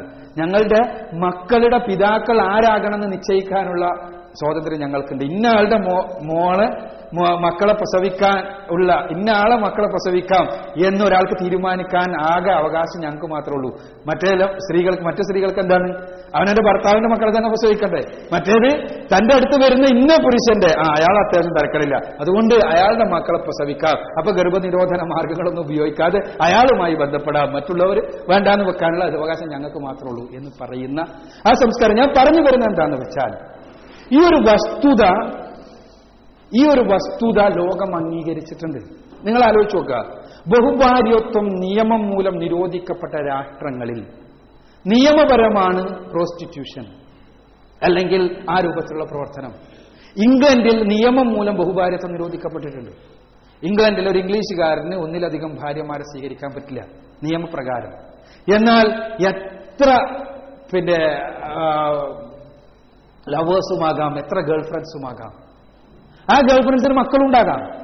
അതിനൊരു കുഴപ്പമില്ല. അതിന് നിയമപരമായ വേറെ മാർഗമുണ്ട്. പക്ഷേ അവർ കപ്പിളായി കഴിഞ്ഞാൽ ആദ്യത്തെ ഭാര്യയ്ക്ക് കേസ് കൊടുക്കാം. ഒരു പ്രശ്നമായി കോടതിയായി പ്രശ്നമായി. ഇത് നിങ്ങൾ എവിടെ നോക്കുക? നിയമം മൂലം ബഹുഭാര്യത്വം നിരോധിക്കപ്പെട്ട സമൂഹങ്ങളിൽ സമൂഹങ്ങളിൽ സ്വാഭാവികമായി തന്നെ പ്രോസ്റ്റിറ്റ്യൂഷൻ അനുവദിക്കേണ്ടി വരും. എന്തുകൊണ്ടാണത്? ഇപ്പൊ കേരളത്തിൽ തന്നെ എയ്ഡ്സുമായി ബന്ധപ്പെട്ട് അടുത്ത് നടന്ന ഒരു ഒരു ഒരു പഠനം വ്യക്തമാക്കിയത് പ്രോസ്റ്റിറ്റ്യൂട്ട്സിനെ സമീപിക്കുന്ന ഇപ്പൊ പ്രോസ്റ്റിറ്റ്യൂട്ട്സ് ഒന്നും പറയാൻ പാടില്ല സെക്സ് വർക്കേഴ്സ് എന്ന് പറയാൻ പാടുള്ളൂ മറ്റേത് അവർ സമരം ചെയ്യും. പിന്നെ ലൈംഗിക തൊഴിലാളികളെ സമീപിക്കുന്ന പുരുഷന്മാരിൽ എൺപത് ശതമാനവും വിവാഹിതരാണ്. ഇത് നൽകുന്ന ഒരു വസ്തുതാപരമായ സത്യമുണ്ട് അത് പുരുഷ പ്രകൃതിയുമായി ബന്ധപ്പെട്ടതാണ്. പെണ്ണുങ്ങൾക്ക് പറഞ്ഞാൽ മനസ്സിലായിക്കൊള്ളണമെന്നില്ല. പുരുഷ പ്രകൃതിയുമായി ബന്ധപ്പെട്ട ഇത്തരം രംഗങ്ങളിലാണ് പുരുഷനെയും പെണ്ണിനെയും അറിയാവുന്ന പടച്ചവന്റെ നിയമമാണ് മാനവികം എന്ന് നമ്മൾ പറയാൻ കാരണം. ഇസ്ലാം പറയുന്ന അത്രേ ഉള്ളൂ. തീർച്ചയായും പുരുഷൻ പെണ്ണിനെ പരിശോധിച്ചാലും പെണ്ണ് പുരുഷനെ പരിശോധിച്ചാലും അവിടെ അവിടെ മാനദണ്ഡങ്ങൾ അവനവന്റെ മാനദണ്ഡമാകുമ്പോൾ അവിടെ പക്വമാവുകയില്ല മാനദണ്ഡം. അതുകൊണ്ടാണ് ഇസ്ലാം പറയുന്നത് പടച്ചവന്റെ നിയമമാണ് പഠിപ്പി പിന്നെ നടപ്പാക്കേണ്ടത്. ഈ രംഗത്ത് നിങ്ങൾ നോക്കുക. വ്യക്തിപരമായ അനിവാര്യതകൾ ഉണ്ടാകുന്ന രംഗങ്ങളുണ്ട് ബഹുഭാര്യത്വം ഞാൻ പറഞ്ഞു ഒന്ന് ലൈംഗികത തന്നെയാണ്. രണ്ടാമത്തെ സ്ത്രീയുടെ വന്ധ്യത സ്ത്രീയുടെ മാറാരോഗം ഇങ്ങനെ ഒരുപാട് പ്രശ്നങ്ങളുണ്ട്. മാറാരോഗത്തിൽ പെടുന്ന സ്ത്രീയെ സംബന്ധിച്ചിടത്തോളം അവരുടെ പുരുഷൻ എന്ത് ചെയ്യണം എന്നുള്ള ചോദ്യമുണ്ട്. നിങ്ങൾക്കറിയാലോ കേരളത്തിന്റെ സാംസ്കാരിക വകുപ്പ് പ്രസിദ്ധീകരിച്ച ഒരു പോസ്റ്റർ ഉണ്ടായി. എയ്ഡ്സിനെതിരെയുള്ള പോസ്റ്റർ. എന്താണ് നമ്മുടെ നമ്മുടെ സമൂഹത്തിലെ പ്രത്യേകിച്ചും ഇന്ത്യ കേരളത്തിലെ തന്നെ ഒരു മധ്യവർഗ സമൂഹത്തിന്റെ അവസ്ഥ എന്താണ് ആ പോസ്റ്റർ തന്നെ വ്യക്തമാക്കിയിരുന്നു. എന്താണത് പോസ്റ്റർ? യാത്രയ്ക്ക് വേണ്ടിയുള്ള വേഷം ലെട്ടിട്ട് സൂക്കേസുമായിട്ട് പുറത്തിറങ്ങാൻ വേണ്ടി നിൽക്കുകയാണ് ഭർത്താവ്. നടക്കാൻ വേണ്ടി നിൽക്കുമ്പോൾ ഭാര്യ വീട്ടിലെ ഒരു വ- ഇട്ടിട്ട് ഭാര്യ നിൽക്കുന്നുണ്ട്. ഭാര്യ ഇങ്ങനെ കയ്യിൽ ഒരു പെട്ടിയും ഇങ്ങനെ നീട്ടി കൊടുക്കുന്നുണ്ട്. എന്നിട്ട് ഭാര്യ പറയുന്നത് എന്താണെന്നറിയോ? ഇതും കൂടി അതിൽ വെച്ചോളൂ. എന്താ ഗർഭനിരോധന ഉറയാണ് കയ്യിൽ ഇതും കൂടി വെച്ചോളൂ. നിങ്ങൾ എനിക്ക് ശരിക്കും അറിയാലോ നിങ്ങൾ പോയി വരുമ്പോ രോഗമായിട്ട് ഇങ്ങോട്ട് വരണ്ട. അസുഖം എയ്ഡ്സ് ആയിട്ട് ഇങ്ങോട്ട് വരണ്ടാണ് കേരളത്തിന്റെ സാംസ്കാരിക വകുപ്പ് പ്രസിദ്ധീകരിച്ചതായിരുന്നത് കേരള സംസ്കാരത്തിന്റെ നഖചിത്രം അവതരിപ്പിക്കുന്നതാണ് ഇതിനർത്ഥം. എനിക്കറിയാം നമ്മുടെ കേരളത്തിലെ മധ്യവർഗ സമൂഹത്തിൽ നല്ലൊരു ശതമാനം സ്ത്രീകൾക്കും അറിയാം. തങ്ങളുടെ ഭർത്താക്കന്മാർ പുറത്ത് പലരുമായും ബന്ധപ്പെടുന്നുണ്ട്. അവർക്ക് അതിലൊരു പ്രശ്നമല്ല. അവർ വിവാഹിതരാകുമ്പോൾ പ്രശ്നമാകുന്നു എന്ന് മാത്രമേ ഉള്ളൂ. അവിടെയാണ് പ്രശ്നവും. ഇസ്ലാം ഇത് പറഞ്ഞു പറ്റൂല. നിയമം എന്നുള്ളത് നിങ്ങൾക്ക് അനിവാര്യമാണോ ഒന്നിലധികം സ്ത്രീകളുമായി ബന്ധപ്പെടേണ്ടത്? എങ്കിൽ അത് വിവാഹത്തിലൂടെയോ പാടുള്ളൂ. തുപ്പേണ്ടവർ കുറ്റിയിലെ തുപ്പാവൂ. എല്ലായിടത്തും തുപ്പണമെന്ന് പറയുന്ന ആളുകളെ സംബന്ധിച്ചിടത്തോളം ഞാൻ പറഞ്ഞു കുറ്റി എന്തിന്? എന്നാൽ ഇസ്ലാം അവിടെ നിയമം വളരെ കർക്കശമാണ്. അതോടൊപ്പം തന്നെ സാമൂഹികമായ അനിവാര്യതയാകുന്ന രംഗങ്ങളുണ്ട് ബഹുഭാര്യത്വം. സാമൂഹികമായ അനിവാര്യതയാകുന്ന രംഗങ്ങളുണ്ട്. എന്താണ് സാമൂഹികമായ അനിവാര്യത? വിധവകളുടെ സംരക്ഷണം. നമുക്ക് വളരെ എളുപ്പത്തിൽ പറഞ്ഞു തള്ളാൻ പറ്റും. വൈധവ്യം വൈധവ്യത്തെപ്പോലെ നമ്മുടെ സമൂഹത്തിൽ ശാപം ഏറ്റുവാങ്ങേണ്ടി വരുന്ന അവസ്ഥാവിശേഷങ്ങൾ നമുക്ക് നിഷേധിക്കാൻ പറ്റാത്ത അവസ്ഥാവിശേഷങ്ങളാണ്. അതെന്താണ്? ചിലപ്പോൾ യുദ്ധങ്ങളുണ്ടാകും അതിൽ വിധവകളുണ്ടാകും അവരെ സ്വീകരിക്കാൻ പുരുഷന്മാർക്ക് ഇല്ലാത്ത അവസ്ഥയുണ്ടാകും. അപ്പൊ എന്ത് ചെയ്യണം? രണ്ടാം ലോക മഹായുദ്ധം കഴിഞ്ഞപ്പോ ജർമ്മനിയിലെ പെണ്ണുങ്ങൾ തങ്ങളുടെ വീട്ടിന്റെ മുന്നിൽ ബോർഡ് തൂക്കി വാണ്ടഡ് എൻ ഈവനിങ് ഗസ്റ്റ് ആയിരത്തി തൊള്ളായിരത്തി നാൽപ്പത്തെട്ടിൽ മ്യൂണിച്ചിൽ വെച്ച് നടന്ന വേൾഡ് യൂത്ത് ഓർഗനൈസേഷന്റെ മീറ്റിംഗ് പറഞ്ഞു. എന്താണ്? ജർമ്മനിയിലെ പെണ്ണുങ്ങളുടെ പ്രശ്നത്തിനുള്ള പരിഹാരം പോളിഗമിയാണ്. ഇസ്ലാം പറയുമ്പോൾ അത് പോക്കും വേൾഡ് യൂത്ത് ഓർഗനൈസേഷൻ പറയുമ്പോൾ അത് ശരിയുമാകുന്നത് എങ്ങനെയാണ്? അപ്പൊ ഞാൻ പറഞ്ഞു വരുന്നത് പ്രകൃതിപരമാണ് ബഹുഭാര്യത്വം എന്നാണ്. സഹോദരിയുടെ ചോദ്യം പൂർണമാകുന്നില്ല. അത് ശരിയോ തെറ്റോ എന്നല്ല ചോദിച്ചത്. പക്ഷേ സ്വാഭാവികമായിട്ട് ആ ചോദ്യത്തിന് പറയണമെങ്കിൽ പൂർണമാവണം എന്നുള്ളതുകൊണ്ടാണ് ഞാൻ അതിന്റെ ഒന്നാമത്തെ ഭാഗം പറഞ്ഞത്. എന്തുകൊണ്ട് ഞങ്ങൾക്ക് ഇത് അവകാശം അനുവദിച്ചില്ല എന്നാണ് ചോദ്യം. അതിനുള്ള ഉത്തരം അത് പ്രകൃതിപരമല്ല എന്ന് തന്നെയാണ്. ബഹുഭർത്തൃത്വം പ്രകൃതിപരമല്ല. ആരോഗ്യമുള്ള ഒരു പുരുഷൻ ഭർത്താവായിട്ടുണ്ടെങ്കിൽ സ്ത്രീ ഒരവസ്ഥയിലും ഒന്നിലധികം പുരുഷന്മാരുടെ സാമീപ്യം കാക്ഷിക്കുന്ന അനിവാര്യമാക്കുന്ന ഒരവസ്ഥയും സ്ത്രീക്കുണ്ടാവില്ല. ഒരവസ്ഥയും ഉണ്ടാവില്ല. അങ്ങനെ വല്ലതും ഉണ്ടെങ്കിൽ അത് രോഗമാണ്. ആ രോഗം ചികിത്സിക്കേണ്ടതാണ്.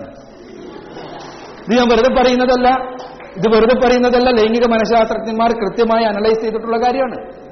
നിങ്ങൾക്ക് പരിശോധിച്ചാൽ കാണാൻ കഴിയും. മാസ്റ്റേഴ്സ് ഓഫ് ജോൺസന്റെയും അതേപോലെ തന്നെ ഹാവ്ലോക്കൽ ലിസിന്റെയും നമ്മുടെ പ്രകാശ് കോത്താരിയുടെയും എല്ലാം പഠനങ്ങൾ പരിശോധിച്ചാൽ കാണാൻ കഴിയും. അപ്പൊ ഇനി എന്തുകൊണ്ട് പ്രകൃതി പരമല്ല? ശ്രദ്ധിക്ക എന്തുകൊണ്ട് പ്രകൃതി പരമല്ല? എന്താന്ന് വെച്ചാൽ ഇത് ഞാൻ പറഞ്ഞു സ്ത്രീ അനിവാ സ്ത്രീക്ക് ഒരിക്കലും അനിവാര്യമാകുന്നില്ല. ഇനി അനുവദിച്ചാലോ പ്രകൃതി വിരുദ്ധമാവുകയും ചെയ്യും. അതെന്താ പ്രകൃതി വിരുദ്ധമാകുന്നത്? ഒന്നാമത്തെ പ്രശ്നം. എന്താ ബഹുഭാര ബഹുഭർത്തൃത്വം ഉണ്ടായാൽ ഭർത്താക്കന്മാർക്കിടയിൽ പെരുമാറ്റച്ചട്ടം വേണ്ടി വരും അല്ലെ? എന്താണ് ഒരു ഭർത്താവ് ഇത്ര ദിവസം ഇത്ര സമയത്ത് ഇത്ര രൂപത്തിലേ വരാൻ പാടുള്ളൂ എന്നുള്ള കൃത്യമായ പെരുമാറ്റച്ചട്ടം ഉണ്ടാവേണ്ടി വരും. ഇത് പുരുഷ പ്രകൃതിയുമായി യോജിക്കുന്നതല്ല. പുരുഷന്റെ ലൈംഗികതയും സ്ത്രീയുടെ ലൈംഗികതയും തമ്മിൽ തന്നെ വ്യത്യാസമുണ്ട്.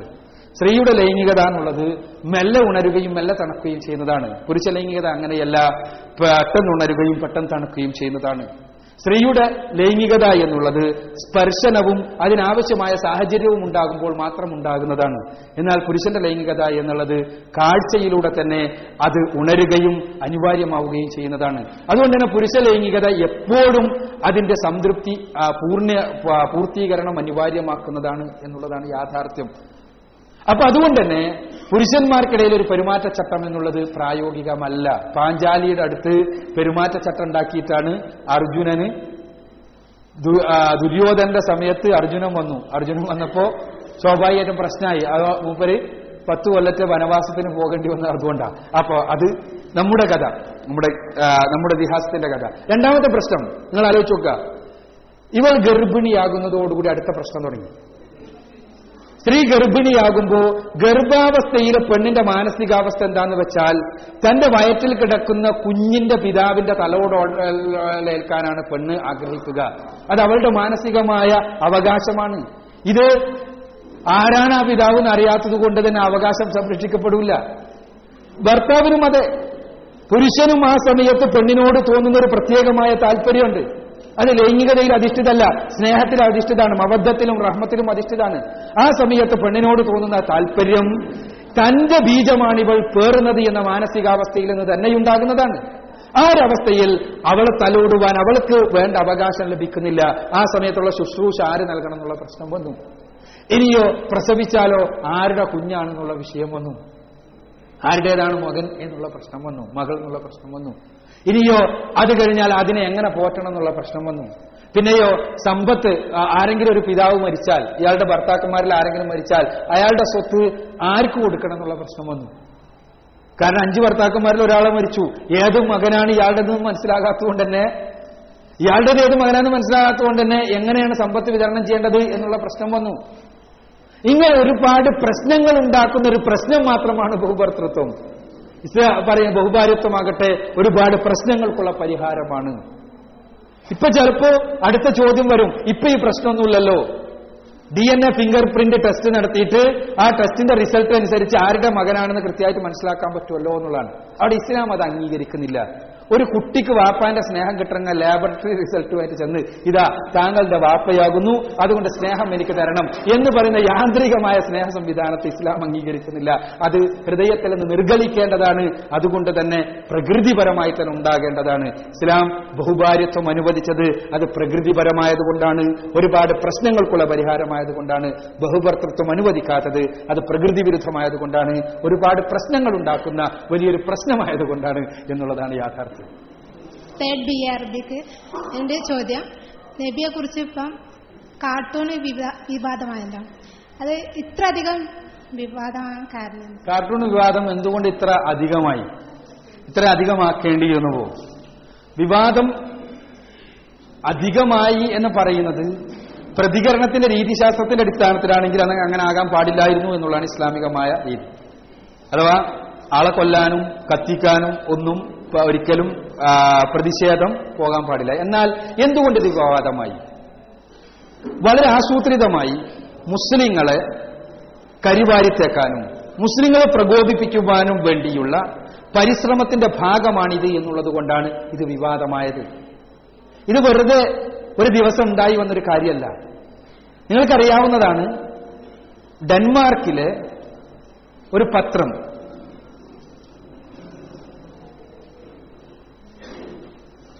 ജില്ലാൻസ് പോസ്റ്റൺ എന്ന് പറയുന്ന പത്രം ഒരു കാർട്ടൂൺ മത്സരം സംഘടിപ്പിക്കുന്നു. മുഹമ്മദ് നബിയെ ചിത്രീകരിച്ചുകൊണ്ട് കാർട്ടൂൺ വേണം. അവർക്ക് പത്ത് നാൽപ്പതോളം എൻട്രികൾ ലഭിക്കുന്നു. ആ എൻട്രികളിൽ നിന്ന് പന്ത്രണ്ടെണ്ണം അവർ പബ്ലിഷ് ചെയ്യുന്നു. മുഹമ്മദ് നബിയുടെ കോലം രൂപം എന്നെല്ലാം പറഞ്ഞ് മുഹമ്മദ് നബിയെ ശ്രീലമ്പടനായും ഭീകരവാദിയായുമെല്ലാം ചിത്രീകരിച്ചുകൊണ്ടുള്ള വൃത്തികെട്ട കാരിക്കേച്ചറുകൾ അവർ പ്രസിദ്ധീകരിക്കുന്നു. മുസ്ലിങ്ങളെ സംബന്ധിച്ചിടത്തോളം മുഹമ്മദ് മുസ്തഫ സലല്ലാഹു അലൈ വസ്ലമയുടെ രൂപം വരക്കാൻ പാടില്ല. അദ്ദേഹത്തെ അദ്ദേഹത്തെ നമ്മുടെ സ്വന്തം ശരീരത്തെക്കാളധികം സ്നേഹിക്കുന്നവരാണ് മുസ്ലിങ്ങൾ. അതുകൊണ്ട് തന്നെ ഡെൻമാർക്കിലെ രണ്ട് ലക്ഷത്തോളം മുസ്ലിങ്ങൾ അതിനെതിരെ പ്രതിഷേധിച്ചു. ഇത് സെപ്റ്റംബർ മുപ്പതിനാണ് ഈ പത്രം പ്രസിദ്ധീകരിച്ചത്. ഡെൻമാർക്കിലെ രണ്ട് ലക്ഷത്തോളം വരുന്ന മുസ്ലിങ്ങൾ പ്രതിഷേധിച്ചത് എന്തടിസ്ഥാനത്തിലാ? ഇത് ഡെൻമാർക്കിലെ നിയമപ്രകാരം ശിക്ഷ നൽകേണ്ട കുറ്റമാണ്. ആ ശിക്ഷ ഗവൺമെന്റ് നൽകണം എന്ന് മാത്രമാണ് മുസ്ലിങ്ങൾ പറഞ്ഞുള്ളൂ. ഡെൻമാർക്കിലെ നിയമപ്രകാരം ശിക്ഷ നൽകേണ്ടതാണ്. ഡെൻമാർക്കിലെ പീനൽ കോഡ് നൂറ്റി അറുപത്തിയാറ് ബി വകുപ്പും നൂറ്റി നാൽപ്പത്തിനാല് വകുപ്പും പ്രകാരം ശിക്ഷ രണ്ടു കൊല്ലം വരെ തടവ് ശിക്ഷ നൽകുവാൻ കഴിയുന്നതാണ് ഈ കുറ്റം. പക്ഷേ ഗവൺമെന്റ് പറഞ്ഞത് ഫ്രീഡം ഓഫ് പ്രസ്സിൽ ഞങ്ങൾ വിശ്വസിക്കുന്നു. അതുകൊണ്ട് ഞങ്ങൾ അവർക്കെതിരെ ശിക്ഷ എടുക്കാൻ തയ്യാറല്ല എന്ന് തീർച്ചയായും അത് പറഞ്ഞപ്പോഴാണ് മുസ്ലിം ലോകത്തിന്റെ പ്രതിനിധികൾ എന്നുള്ള നിലയ്ക്ക് സൗദി അറേബ്യയുടെ അംബാസഡർ അംബാസഡർ അവരെ കാണാൻ വേണ്ടി ചെന്നത്. രാജ്യം എന്നുള്ള നിലയ്ക്ക്. അങ്ങനെ ആ അംബാസഡർ കാണാൻ വേണ്ടി ചെന്നപ്പോ വളരെ മോശമായി അവർ പെരുമാറി. അപ്പോ വീണ്ടും ലോകത്തെ മുസ്ലിം രാജ്യങ്ങളുടെ മുഴുവനും അംബാസഡർമാർ കാണാൻ വേണ്ടി സമ്മതം ചോദിച്ചു. പക്ഷേ സമ്മതം കൊടുത്തില്ല. മാത്രവുമല്ല ഈ സമയമായപ്പോഴേക്ക് ഫ്രാൻസിലും നോർവേയിലും എല്ലാമുള്ള പത്രങ്ങൾ ചിലതെല്ലാം അത് പുനഃപ്രസിദ്ധീകരിച്ചുകൊണ്ട് ഇവരോട് ഐക്യദാർഢ്യം പ്രഖ്യാപിച്ചു. ഈ സമയത്ത് സൗദി അറേബ്യ ആദ്യമായി അവരുമായുള്ള ഡിപ്ലോമാറ്റിക് റിലേഷൻസ് കട്ട് ചെയ്തു. അഥവാ അവരുടെ അംബാസഡർമാരെ തിരിച്ചു വിളിച്ചു. അതോടൊപ്പം തന്നെ സൗദിയിലെ പണ്ഡിതന്മാർ പറഞ്ഞു ഡെൻമാർക്ക് രാജ്യം തന്നെ ഇത്തരമൊരു നടപടിയെടുത്തതുകൊണ്ട് അവരുമായി നമുക്കുള്ള വ്യാപാര ബന്ധങ്ങൾ പൂർണമായി നമ്മൾ നിഷേധിക്കുകയാണ്. അവരുടെ പ്രോഡക്ട്സ് നമ്മൾ ഉപയോഗിക്കാൻ പാടില്ല. ഇത് എല്ലാം സെപ്റ്റംബർ മുതൽ ജനുവരി വരെയുള്ള കാലത്ത് ഈ രൂപത്തിലുള്ള സംസാരങ്ങളും കാര്യങ്ങളെല്ലാം നടന്നിട്ടുണ്ട്. ജനുവരിയിലാണ് നമ്മളല്ലത് അറിയുന്നത് തന്നെ അല്ലെ? ജനുവരിയിലാണ് ഇത് ന്യൂസ് ആവുന്നത് അതുവരെ ഇങ്ങനത്തെ കാര്യങ്ങളെല്ലാം നടന്നിട്ടുണ്ട്. അവർ പത്രസ്വാതന്ത്ര്യ പറയുന്നത്. പത്രസ്വാതന്ത്ര്യം ഇതേ പത്രത്തിൽ രണ്ടു കൊല്ലത്തിന് മുമ്പ് യേശു ക്രിസ്തുവിനെ കുറിച്ച് ഇതേപോലത്തുള്ള ഒരു കാർട്ടൂൺ കാർട്ടൂൺ അയച്ചു കൊടുത്തിട്ട് ഒരു പ്രസിദ്ധീകരിച്ചിട്ടില്ല. എന്തുകൊണ്ട് പ്രസിദ്ധീകരിച്ചില്ല എന്നുള്ള ചോദ്യത്തിന് ക്രിസ്ത്യാനികളുടെ മതവികാരം വ്രണപ്പെടുന്നതാണ് അവരുടെ ഉത്തരം. അതേപോലെ ജർമ്മനിയിലെ ഡൈവാൾട്ട് എന്ന പത്രം. അവരാ പറഞ്ഞത് എന്ത് നമ്മുടെ സംസ്കാരത്തിന് this is the core of our civilisation എന്നാണ് അവർ പറഞ്ഞത്. എന്ത്? ഫ്രീഡം ഓഫ് പ്രസ് ഈ പത്രമാണ് രണ്ടായിരത്തി മൂന്ന് ജനുവരി മാസത്തിൽ ബ്രിട്ടനിലെ ഇൻഡിപെൻഡന്റ് പത്രം പ്രസിദ്ധീകരിച്ച ഒരു കാർട്ടൂൺ ഉണ്ടായിരുന്നു. വെറും പൊളിറ്റിക്കൽ കാർട്ടൂൺ എന്താണ്? ഇസ്രായേലിന്റെ പ്രധാനമന്ത്രി ഏരിയൽ ഷാരൺ ഈ പലസ്തീനിലെ പിഞ്ചു പൈതങ്ങളെ തിന്നുന്നതായി കാണിക്കുന്ന ഒരു പൊളിറ്റിക്കൽ കാർട്ടൂൺ ഈ കാർട്ടൂൺ നിഷേധിച്ച ഡൈവാൾട്ട് അത് പ്രസിദ്ധീകരിക്കാൻ നിഷേധിച്ച ഡൈവാൾട്ടാണ് പറയുന്നത് എന്ത് പത്രസ്വാതന്ത്ര്യം എന്നുള്ള നമ്മുടെ സംസ്കാരത്തിന്റെ കോറാണ് അടിത്തറയാണ്. അതേപോലെ തന്നെ ഇന്നും ഓസ്ട്രിയയിലെ ജയിലിൽ മൂന്ന് കൊല്ലായി ഒരു ബ്രിട്ടീഷ് ഹിസ്റ്റോറിയൻ ഉണ്ട്. എന്തിനാണെന്നറിയോ? ഹോളോകാസ്റ്റ് ഉണ്ടല്ലോ ഹോളോകാസ്റ്റ് നമുക്കറിയാം പിന്നെ ഹോളോകോസ്റ്റ് ഞാൻ വിശദീകരിക്കണില്ല. ഹോളോകോസ്റ്റിനെ നിഷേധിച്ചതിന് ഈ പറയുന്ന ജൂതന്മാർക്കെതിരെ ഹിറ്റ്ലർ നടത്തി എന്ന് പറയുന്ന ഹോളോകോസ്റ്റ് അത്ര ഭീകരമായിരുന്നില്ല എന്ന് സ്ഥാപിച്ചുകൊണ്ട് ഒരു എഴുതിയതിനു വേണ്ടി അദ്ദേഹം ജയിലിലാണ് ഇപ്പോഴും അവരാണ് പത്രസ്വാതന്ത്ര്യത്തെ കുറിച്ച് പറയുന്നത്. അപ്പൊ മുസ്ലിങ്ങളെ മോശമാക്കി ചിത്രീകരിക്കാനും പ്രവാചകനെ വളരെ വൃത്തികെട്ടതായി ചിത്രീകരിക്കാൻ അങ്ങനെ മുസ്ലിങ്ങളെ പ്രകോപിപ്പിച്ച ഇസ്ലാം ഭീകരതയാണ് എന്ന തങ്ങളുടെ വാദത്തിന് തെളിവുണ്ടാക്കാനും വേണ്ടിയാണ് അവർ പരിശ്രമിച്ചത്. അതുകൊണ്ടാണ് അത് പ്രതിഷേധിക്കപ്പെടുന്നത്. ആ പ്രതിഷേധം ഇസ്ലാമിക വിരുദ്ധമായ രൂപത്തിലേക്ക് പോകാൻ പാടില്ലതാരും കത്തിച്ചും ആളെ കൊന്നും ഒന്നും ആ പ്രതിഷേധം മുന്നോട്ട് പോകാൻ പാടില്ല. അതിന് ഇസ്ലാം എതിരാണ് അത് ഇസ്ലാം ഒരിക്കലും അനുവദിക്കുന്നില്ല എന്നുള്ളതാണ് യാഥാർത്ഥ്യം. എന്നാൽ പ്രതിഷേധിക്കപ്പെടേണ്ടതാണ്. എന്തുകൊണ്ടെന്നാൽ മുസ്ലിങ്ങൾക്ക് മുഹമ്മദ് നബി സല്ലാഹു അലൈഹി വസല്ലമ സ്വന്തം ജീവനേക്കാൾ വലുതാണ്. അതുകൊണ്ട് തന്നെ എന്റെ വാപ്പാനെ എന്റെ വീട്ടിന്റെ മുന്നിൽ വന്നിട്ട് ഒരാൾ വിമർശിക്കുന്നതിനല്ല നമ്മളെതിര്. റസൂൽമാനെ വിമർശിക്കുന്നതിന് നമ്മളെതിരല്ല. വിമർശിക്കാം ഒരു വിമർശനത്തിനും ഇസ്ലാമിന് പുറംതിരിഞ്ഞു നിൽക്കേണ്ടതില്ല. ഏത് വിമർശനമാണെങ്കിലും പ്രവാചകന്റെ ജീവിതത്തിൽ നിന്ന് ഏതെങ്കിലും ഒരു സംഭവം ആരെങ്കിലും വിമർശിച്ചാൽ ആ വിമർശനത്തിന് മറുപടി നൽകാൻ മുസ്ലിങ്ങൾക്ക് കഴിയും യാതൊരു സംശയവും വേണ്ട. വിമർശനത്തിന് മുസ്ലിങ്ങളെതിരല്ല. ഇസ്ലാമിനെതിരെ പ്രവാചകനെതിരെയെല്ലാം വിമർശിക്കുന്ന ഒരുപാട് പുസ്തകങ്ങൾ ലോക മാർക്കറ്റിലുണ്ട്. അതിനെല്ലാം മറുപടി എഴുതിയിട്ടുമുണ്ട്. എല്ലാറ്റിനും മറുപടിയുണ്ട്. മുസ്ലിം ലോകം ലോകത്തുള്ള സമൂഹത്തോട് പറയുന്നത് തന്നെ നിങ്ങൾ വിമർശിച്ചോളൂ എന്നാണ്. വിമർശിച്ചോളൂ. അതിന് മറുപടിയുണ്ട്. വിമർശനമല്ല തെറി പറച്ചിൽ എന്റെ വീട്ടിന്റെ മുന്നിൽ വന്നിട്ട് ഞാൻ ഏറ്റവും അധികം ബഹുമാനിക്കുന്ന എന്റെ വാപ്പാനെ ഇങ്ങനെ തെറി പറഞ്ഞുകൊണ്ട് ഒരാൾ പോവാന്ന് വിചാരിക്കുക. ഞാൻ അയാൾക്ക് വിളിച്ച് ചോറ് കൊടുക്കുക പാൽ പായസം കൊടുക്കുമോ ഇല്ല സ്വാഭാവികമാണ് തീർച്ചയായും എന്നെ വിമർശിക്കാം. ആരെയും വിമർശിക്കാം. വിമർശനം വസ്തുനിഷ്ഠമാകണം. എന്നാൽ തെറി എന്നുള്ളത് സംസ്കൃതമായൊരു സമൂഹത്തിന് അനുയോജ്യമല്ല. ഏത് സമൂഹത്തിനായിരുന്നാലും.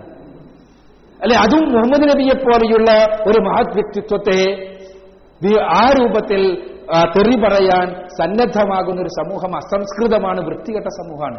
ഡെൻമാർക്കിന്റെ സവിശേഷത തന്നെ എന്താണെന്നറിയോ? എന്തുകൊണ്ടാണ് ഇസ്ലാമിനോട് ഇത്ര എതിർപ്പുണ്ടാകാൻ കാരണം? ഡെൻമാർക്ക് എന്ന് പറഞ്ഞാൽ സ്വവർഗ രതിക്കാരുടെ സ്വർഗമാണ് സ്വവർഗ രതി നിയമം മൂലം അംഗീകരിക്കപ്പെടുകയും അത് വിമർശിക്കാൻ പാടില്ല എന്ന് അതിനാരെങ്കിലും വിമർശിച്ചാൽ ഓരോ ജയിലിലിടാം എന്ന് നിയമമുള്ള രാജ്യമാണ് ഡെൻമാർക്ക്. ആ ഡെൻമാർക്കിൽ സ്വാഭാവികമായിട്ട് ഇസ്ലാം വൃത്തികെട്ടതായി ചിത്രീകരിക്കപ്പെടും. കാരണം എന്താണ്? അവരുടെ ആ വൃത്തികെട്ട കണ്ണിലൂടെ ഇസ്ലാം നോക്കുമ്പോൾ സ്വാഭാവികമായും വൃത്തികെട്ടതായിട്ടേ തോന്നുള്ളൂ. പക്ഷേ ഒരുത്തം പറഞ്ഞില്ലേ? നെഹ്റു ചെന്നിട്ട് ഭ്രാന്താശുപത്രി സന്ദർശിച്ചിട്ട് പറഞ്ഞത്രേ ഞാൻ ഇന്ത്യന്റെ പ്രധാനമന്ത്രിയാണ്. അപ്പം ഒരു ഒരു ഭ്രാന്തം പറയാം ആ അവിടെ എത്തിക്കോളൂ എത്തിക്കോളൂ. ഞാനിത് പറഞ്ഞിട്ട് അവിടെ വന്നത്. കുറച്ച് തന്നെ ഞങ്ങൾ ഇവിടെ എത്തിക്കോളും. ഇതേപോലെ ആ ഭ്രാന്തം കണ്ണുകൊണ്ട് നോക്കിയാൽ എല്ലാവർക്കും ഭ്രാന്തായി തോന്നും. മൂപ്പർക്കോ ഭ്രാന്തില്ലാന്നും തോന്നും. അതേപോലെയാണ് ഡെൻമാർക്കുകാരന്റെ വൃത്തികെട്ട കണ്ണുകൊണ്ട് സ്വവർഗരതി അംഗീകരിക്കുന്ന ആ വ്യഭിചാരം അംഗീകരിക്കുന്ന അത് നാടിന്റെ ഒരു സിമ്പലായി പറയുന്ന സ്വവർഗഭോഗികളെ ഇങ്ങോട്ട് വന്നോളൂ. നിങ്ങൾക്ക് എല്ലാ സ്വാതന്ത്ര്യവും ഇവിടെ തരാമെന്ന് പ്രഖ്യാപിക്കുന്ന യൂറോപ്പിലെ നാട്ടിൽ അവർക്ക് പ്രവാചകൻ വൃത്തികെട്ടവനായി തോന്നിയെങ്കിൽ അതിൽ അത്ഭുതമല്ല.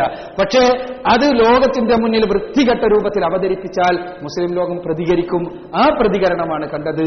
അവിടെ പക്ഷേ ആ പ്രതികരണം ഇസ്ലാമിക വിരുദ്ധമാകരുത് എന്ന് ശ്രദ്ധിക്കേണ്ടതാണ്. മുസ്ലിങ്ങൾ പ്രതികരിക്കേണ്ടതാണ്. ഒപ്പം തന്നെ മുസ്ലിങ്ങൾ പറയണം പ്രവാചകനെ വിമർശിക്കുന്നതിനല്ല നമ്മളെതിര്. വിമർശിച്ചോളൂ. ഏത് വിമർശനമാണെങ്കിലും റസൂർ സല്ലല്ലാഹു അലൈ വസല്ലമയുടെ ധവളമായ ജീവിതം വിശുദ്ധമായ ജീവിതം ആ ജീവിതത്തിൽ ഒരു പുഴുക്കുത്തുപോലും ആരോപിക്കുവാൻ ഒരാൾക്കും സാധ്യമല്ല. വസ്തുനിഷ്ഠമായി ഏത് ആരോപണം ഉന്നയിച്ചാലും അതിന് മറുപടി പറയാൻ പ്രവാചക ജീവിതത്തെ തന്നെ ഉപയോഗിച്ച് മറുപടി പറയാൻ മുസ്ലിങ്ങൾക്ക് കഴിയും. അതുകൊണ്ട് തന്നെ ഒരു ഭയപ്പാടില്ല. എന്നാൽ തെറി പറയൽ വ്യത്യസ്തമാണ്.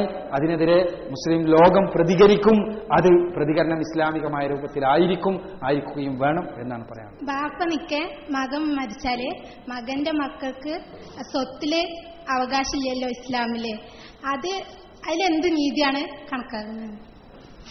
വളരെ വിശദമായി മറുപടി പറയേണ്ട ഒരു ചോദ്യമാണ്. ഒടുക്കത്തെ ചോദ്യമായിട്ട് സഹോദരി ചോദിച്ചിട്ടുള്ളത്. അല്ലെ? അവസാനത്തെ ചോദ്യം. എന്നാ ഞാൻ ഉദ്ദേശിച്ചിട്ടുള്ളൂ. ഏതാ പക്ഷേ ഇത് പഠിക്കേണ്ടത് തന്നെയാണ്. തീർച്ചയായും ഞാൻ മറുപടി പറയുന്ന സമയം നിങ്ങൾ ഇരിക്കുമോ എന്ന് എനിക്ക് ഭയപ്പാടുണ്ട്. കാരണം പത്തിരുപത് മിനിറ്റെങ്കിലും വേണം അതിന് മറുപടി പറയണമെങ്കിൽ. വളരെ സംക്ഷിപ്തമായിട്ട് ഞാൻ ഒന്ന് രണ്ട് പോയിന്റ്സ് മാത്രം പറയാം. വളരെ സംക്ഷിപ്തമായിട്ട് രണ്ടു മൂന്ന് മിനിറ്റിൽ ഒതുക്കിയിട്ട്. കൂടുതൽ വിവരത്തിന് നിങ്ങൾക്ക് ഖുർആന്റെ മൗലികത എന്ന പുസ്തകത്തിന്റെ ഒന്നാം വാള്യത്തിൽ ഈ വിഷയം മാത്രം കൈകാര്യം ചെയ്യുന്ന ഒരു അധ്യായമുണ്ട്. ഖുർആാനും അനന്തരാവകാശ പ്രശ്നങ്ങളൊന്നുണ്ട് അതിൽ ഈ വിഷയം വളരെ വിശദമായിട്ട് കൈകാര്യം ചെയ്തിട്ടുണ്ട്. നിയമം മൂലം ചില രംഗത്ത് മാത്രമേ നീതി നടപ്പാക്കാൻ നമുക്ക് കഴിയൂ. ചില രംഗത്ത് നിയമം മൂലം നീതി നടപ്പാക്കാൻ കഴിഞ്ഞുകൊള്ളണമെന്നില്ല. അവിടെ ധർമ്മം മൂലം ധാർമ്മികത അനുസരിച്ചുകൊണ്ടാണ് നീതി നടപ്പാക്കാൻ കഴിയുക. നിയമം മൂലം നീതി നടപ്പാക്കുവാൻ കഴിയാത്ത രംഗത്ത് ഇസ്ലാം ധാർമ്മികതയാണ് ആ രംഗത്ത് ഉപയോഗപ്പെടുത്തുന്നത്. ഇവിടെ ഉദാഹരണത്തിന് ഞാൻ പറയാം. നിയമം മൂലം നീതി നടപ്പാക്കാൻ കഴിയാത്ത ചില രംഗങ്ങൾ. ഉദാഹരണം ഞാൻ പറയട്ടെ. ഒരു വാപ്പാക്ക് മൂന്ന് മക്കൾ വളരെ വളരെ പെട്ടെന്ന് പറഞ്ഞു പോവാണ്. ഒന്നാമത്തെ മകൻ വാപ്പാന്റെ ഒപ്പം തന്നെ ബിസിനസ് തുടങ്ങി. ഇപ്പൊ സ്വന്തമായിട്ട് ഒരു ബിസിനസ്സായി ആ ബിസിനസ് അയാൾ വളരെ നല്ല രീതിയിൽ നടത്തി പോകുന്നു. വാപ്പാനെക്കാട്ടി നല്ല ബിസിനസ്സാണ് ഇപ്പൊ അയാളുടെ ബിസിനസ് രണ്ടാമത്തെ മോൻ വാപ്പാന്റെ പണം ഉപയോഗിച്ച് ആ, പഠിച്ചു. ഇപ്പൊ ഡോക്ടറായി നല്ല ഉയർന്ന അവസ്ഥയിലെത്തി. അയാൾക്ക് ദിവസവും ഒരുപാട് പണം അയാൾ സമ്പാദിക്കുന്നു. മൂന്നാമത്തെ മകൻ ഡിഗ്രിക്ക് ഫസ്റ്റ് ഇയർ ആ സമയത്താണ് വാപ്പ മരിച്ചത്. വാപ്പാന്റെ ഈ പാവം കച്ചവടത്തിൽ നിന്ന് മൂന്നാക്കും ഒരേപോലെ വീതിക്കണം എന്നാണ് നീതി. പക്ഷെ നമ്മുടെ ധർമ്മം മൂന്നാമത്തെ മോനക്ക് തോനെ കൊടുക്കണമെന്നാണ് നമ്മളെ മനസ്സ് പറയുന്നത് പക്ഷെ അത് അങ്ങനെ നിയമം ഉണ്ടാക്കാൻ പറ്റുമോ? നിയമം ഉണ്ടാക്കാൻ കഴിയില്ല. നിയമത്തിന് അതിന്റെതായ ഒരു പരിമിതിയുണ്ട്. നിയമത്തിന് നിയമത്തിന്റെ രൂപത്തിലേ മുന്നോട്ട് പോകാൻ കഴിയും. ഇതേപോലെ തന്നെ ഇസ്ലാമിൽ നിയമത്തിൽ മക്കൾക്ക് നേർക്കുനേർ അവകാശമുള്ളതുണ്ട്. അവരില്ലെങ്കിൽ അവകാശമുള്ള ആളുകളുണ്ട്. മക്കൾ ജീവിച്ചിരിക്കുകയാണെങ്കിൽ പേരക്കുട്ടികൾക്ക് അവകാശം ഉണ്ടാവില്ല ഇസ്ലാമിൽ. അല്ല നിയമത്തിൽ. അവിടെ പേരക്കുട്ടികൾക്ക് അവകാശം നൽകണമെങ്കിൽ എന്ത് മാത്രം നിർവാഹമുള്ളൂ? മക്കൾ ജീവിച്ചിരിക്കുന്നു എന്ന് സങ്കല്പിച്ചിട്ട് ആ സങ്കല്പത്തിന്റെ അടിസ്ഥാനത്തിൽ മക്കൾക്ക് എത്ര കിട്ടുമോ? അത് പേരക്കുട്ടികൾക്ക് കൊടുക്കലാ നിർവാഹമുള്ളൂ. അങ്ങനെ സങ്കല്പിച്ചുകൊണ്ട് കൊടുത്താൽ ഒരു സൈഡിലേക്ക് മാത്രമല്ല എല്ലാ സൈഡിലേക്കും അങ്ങനെ സങ്കല്പിക്കേണ്ടി വരും. അതെങ്ങനെയാണ്? എന്റെ ഞാൻ മരിച്ചാൽ എന്റെ മൂന്ന് മക്കളുണ്ട്. ആ മൂന്ന് മക്കളുണ്ടായി ഉള്ളത് ഞാൻ മരിക്കുന്നതിന് മുൻപേ എന്റെ ഒരു മകൻ മരിച്ചു. അപ്പൊ വേറെ കുട്ടികൾക്ക് കൊടുക്കണമെങ്കിൽ എന്റെ ആ മകൻ ജീവിച്ചിരുന്നിരുന്നെങ്കിൽ എത്രയുണ്ടാകുമായിരുന്നു? ആ സ്വത്ത് വേറെ കുട്ടികൾക്ക് കൊടുക്കാന്നാണ് നമ്മൾ പറയാം. അതൊരു സൈഡിലേക്കാണെങ്കിൽ എല്ലാ സൈഡിലേക്കും അങ്ങനെ വരും. ഞാൻ മരിക്കും എന്റെ മാതാപിതാക്കളുണ്ടെങ്കിൽ അവർക്ക് എന്റെ സ്വത്തിൽ അവകാശമുണ്ട്. എന്റെ മാതാപിതാക്കൾ എന്റെ മരണത്തിന് മുമ്പ് മരിച്ചിട്ടുണ്ടെങ്കിൽ അവർക്ക് എന്റെ സ്വത്തിൽ എത്ര അവകാശം ഉണ്ടായിരുന്നുവോ അത് വീതിച്ചിട്ട് അവരുടെ അവകാശികൾക്ക് കൊടുക്കേണ്ടി വരും. എന്റെ ഞാൻ മരിച്ചാൽ എന്റെ ഭാര്യ ജീവിച്ചിരിപ്പുണ്ടെങ്കിൽ എന്റെ ഭാര്യക്ക് അവകാശമുണ്ട്. എന്റെ ഭാര്യ കുറെ കാലം മുമ്പ് മരിച്ചു എന്ന് വിചാരിക്കുക. അപ്പോ അങ്ങനെയാണെങ്കിൽ ഞാൻ മരിക്കുന്ന സമയത്ത് എന്റെ ആ അന്ന് ഉണ്ടായിരുന്ന ഭാര്യ ജീവിച്ചിരുന്നെങ്കിൽ എത്ര അവകാശം ഉണ്ടാകുമോ ആ അവകാശം ഞാൻ അവൾക്ക് എന്റെ മരണശേഷം നീക്കി വെച്ചിട്ട് അവളുടെ അവകാശികൾ കൊടുക്കേണ്ടി വരും. ഒരു സൈഡിലേക്ക് പ്രാതിനിധ്യം റെപ്രസെന്റേഷൻ നമ്മൾ പ്രയോഗിച്ചാൽ എല്ലാ സൈഡിലേക്കും വരും. എല്ലാ സൈഡിലേക്കും വന്നാൽ എന്തായിരിക്കും അവസ്ഥ? ഒരാളുടെ സ്വത്ത് വീതിക്കാൻ വേണ്ടി നിന്നാൽ വീട്ടിൽ വലിയൊരു കോൺഫറൻസ് വിളിച്ചു കൂട്ടേണ്ടി വരും. എല്ലാവർക്കും ഇരുപത്തഞ്ചീച്ച പൈസ കൊടുത്ത് പറഞ്ഞേക്കേണ്ടി വരും. വല്ല പൈസ ഉള്ള ആൾക്കാരാണെങ്കിൽ നന്നായി ഒരു ചിക്കൻ ബിരിയാണി എല്ലാവർക്കും കൊടുക്കാണ്ടാവും. എല്ലാവരും ഒന്നും ഉണ്ടാവില്ല. കാരണം അങ്ങനെ പോവുമല്ലോ. സ്വാഭാവികമായിട്ടും. അവിടെ ഇസ്ലാം ചെയ്തത് എന്താന്ന് വെച്ചാൽ അവിടെ ധാർമ്മികതയനുസരിച്ച് ഈ പ്രശ്നം പരിഹരിക്കുകയാണ്. എങ്ങനെയാണത്? എന്റെ മകൻ മരണപ്പെട്ടാൽ എന്റെ മകന്റെ മക്കളുടെ സംരക്ഷണത്തിന്റെ ഉത്തരവാദിത്തം എനിക്കാ. എനിക്കാണ് എന്റെ മകന്റെ മക്കളുടെ സംരക്ഷണത്തിന്റെ ഉത്തരവാദിത്തം. തീർച്ചയായും എനിക്കറിയാം അവരുടെ പ്രയാസങ്ങളെക്കുറിച്ച്. അതുകൊണ്ട് തന്നെ ഞാൻ ജീവിച്ചിരിക്കുമ്പോൾ തന്നെ എന്റെ സ്വത്തിന്റെ മൂന്നിലൊരു ഭാഗം എനിക്ക് വസീയത്ത് നൽകാം. അവർക്ക് എഴുതി വെക്കാം. ആ എഴുതി വെക്കൽ എന്റെ ബാധ്യതയെ ധാർമ്മികമായ ബാധ്യതയായി ഇസ്ലാം പഠിപ്പിച്ചു. അങ്ങനെ മാത്രമേ ആ പ്രശ്നം പരിഹരിക്കാൻ കഴിയൂ. നിയമം മൂലം പരിഹരിക്കാൻ സാധ്യമല്ലാത്ത പ്രശ്നത്തെ ധാർമ്മികതയനുസരിച്ച് ഇസ്ലാം പരിഹരിക്കുന്നു. നിയമം മൂലം ഒരിക്കലും ഇത് പരിഹരിക്കാൻ കഴിയില്ല. ഞാൻ പലപ്പോഴും വക്കീലുമാരോട് ചോദിച്ചിട്ടുണ്ട് വിമർശിക്കുന്ന ആളുകളോട് ഇസ്ലാമിലെ നിയമമനുസരിച്ച് ഇസ്ലാമിക നിയമം അനുസരിച്ച് നിങ്ങൾക്ക് പേരക്കുട്ടികൾക്ക് സ്വത്ത് കിട്ടുന്ന രൂപത്തിൽ ആ ആർട്ടിക്കിളും അതേപോലെ തന്നെ ക്ലോസും എല്ലാം ഒന്ന് എഴുതി തയ്യാറാക്കി തരാൻ പറ്റുമെന്ന് പറ്റില്ല. അങ്ങനെ ഉണ്ടാക്കിയാൽ റെപ്രസെന്റേഷൻ എല്ലായിടത്തേക്കും പോകും. സ്വാഭാവികമായിട്ടും ഞാൻ പറഞ്ഞാൽ സംഭവിക്കുക. പെൺകുട്ടികളാണെങ്കിൽ ഇപ്പൊ ഒരു ബാപ്പ മരിച്ചത് മൂന്ന് പെൺകുട്ടികളാണ്. അവരെ കല്യാണം കഴിക്കണ്ട? അപ്പൊ അത് ഈ ബാപ്പാക്ക് സ്വത്തുണ്ടെങ്കിൽ അത് വിറ്റിട്ട് കെട്ടിക്കാം എന്നുള്ളൊരു പ്രതീക്ഷ ഇമ്മാക്ക് ഉണ്ടാവുമല്ലോ. പക്ഷെ അത് കിട്ടാതെ വലിയ കൊടുക്കാതെ മൂത്താപ്പാരും എളാപ്പാരും ഇങ്ങനെ ചെയ്യുമ്പം നമുക്കതിന് കേസ് കൂടി കിട്ടാനുള്ളൊരു ഒരു നിയമം ഇല്ലല്ലോ രണ്ട് പ്രശ്നമാണ് അവിടെ. നിങ്ങളുടെ ചോദ്യത്തിൽ രണ്ട് പ്രശ്നമുള്ളത് ഒന്ന് ഒരു ഇസ്ലാമിക സമൂഹത്തിലാണ് ഇസ്ലാമിക നിയമങ്ങൾ പ്രായോഗികമുള്ളൂ നിങ്ങൾ പറയുന്ന സമൂഹം തന്നെ ഇസ്ലാമികമല്ല. എന്താണ്? പെൺകുട്ടിയെ കല്യാണം കഴിക്കണമെങ്കിൽ പണം വേണമെന്ന് വിധിക്കുന്ന ഒരു സാമൂഹ്യ സങ്കല്പം ഇസ്ലാമിലില്ല. അതാ പറയുന്നത് സമൂഹം ഇസ്ലാമികമല്ല. അതുകൊണ്ട് തന്നെ ഇസ്ലാമിക നിയമങ്ങൾ അവിടെ പ്രശ്നമുണ്ടാകും. പെൺകുട്ടിയെ കല്യാണം കഴിക്കണമെങ്കിൽ ആണത്തമുള്ള ആണുങ്ങൾ അവൾക്ക് പൊന്നു കൊടുത്ത് അല്ലെങ്കിൽ അവൾക്ക് സമ്പത്ത് കൊടുത്തിട്ട് കല്യാണം കഴിക്കണം എന്നാണ് ഇസ്ലാം പഠിപ്പിച്ചത്. ഇന്നോ ഇന്നെങ്ങനെയാണ്? വിവാഹ മാർക്കറ്റിൽ പാവം പുരുഷനെ കൊണ്ടുപോയി നിർത്തിയിട്ട് ഇതാ ഇവൻ ഇന്നും ഗുണഗണങ്ങളുണ്ട്. അതുകൊണ്ട് പെണ്ണിന്റെ വാപ്പമാരെ അല്ലെങ്കിൽ ഇവളെ ഇവനെ കൊണ്ടുപോയിക്കോളൂ. ഇന്ന പൈസ തന്നിട്ടെന്ന് പറയാണ് അല്ലെ? കാലിച്ചന്തയിൽ വിൽക്കുന്ന മാതിരി. അപ്പൊ അത് ഞാൻ പറയുന്നത് നിയമത്തിൽ ഈ പ്രശ്നം ഉണ്ടാകും. സ്വാഭാവികമായിട്ട് നിങ്ങൾ പറഞ്ഞ പ്രശ്നം എനിക്ക് മനസ്സിലായി. പക്ഷെ അവിടെ ഉണ്ടാകുന്ന എന്തുകൊണ്ടാണ്? ഇസ്ലാമിക നിയമങ്ങൾ നടപ്പാക്കാത്തതുകൊണ്ടാണ്. പിന്നെന്താണ് നിങ്ങളുടെ ഈ പറയുന്ന വല്ലിപ്പാക്ക് ബാധ്യതയുണ്ടായിരുന്നു. എന്ത് ബാധ്യത? ഈ വെല്ലിപ്പാക്ക് ബാധ്യതയുണ്ടായിരുന്നു വസീയത്ത് ചെയ്യാൻ ആ ബാധ്യത നിർവഹിക്കാത്തത് അദ്ദേഹമാണ്. സ്വാഭാവികമായിട്ട് ഈ വെല്ലിപ്പ ജീവിച്ചിരിക്കുമ്പോ നിങ്ങൾ ഈ പറഞ്ഞ വാദമുണ്ടല്ലോ ജീവിച്ചിരിക്കുമ്പോ വെല്ലിപ്പ മുഴുവൻ സ്വത്ത് അടിച്ചു പൊളിച്ച് ജീവിച്ചു എന്ന് വിചാരിക്കും. എന്നാ നിങ്ങൾക്ക് എന്താ ചെയ്യാൻ പറ്റുക?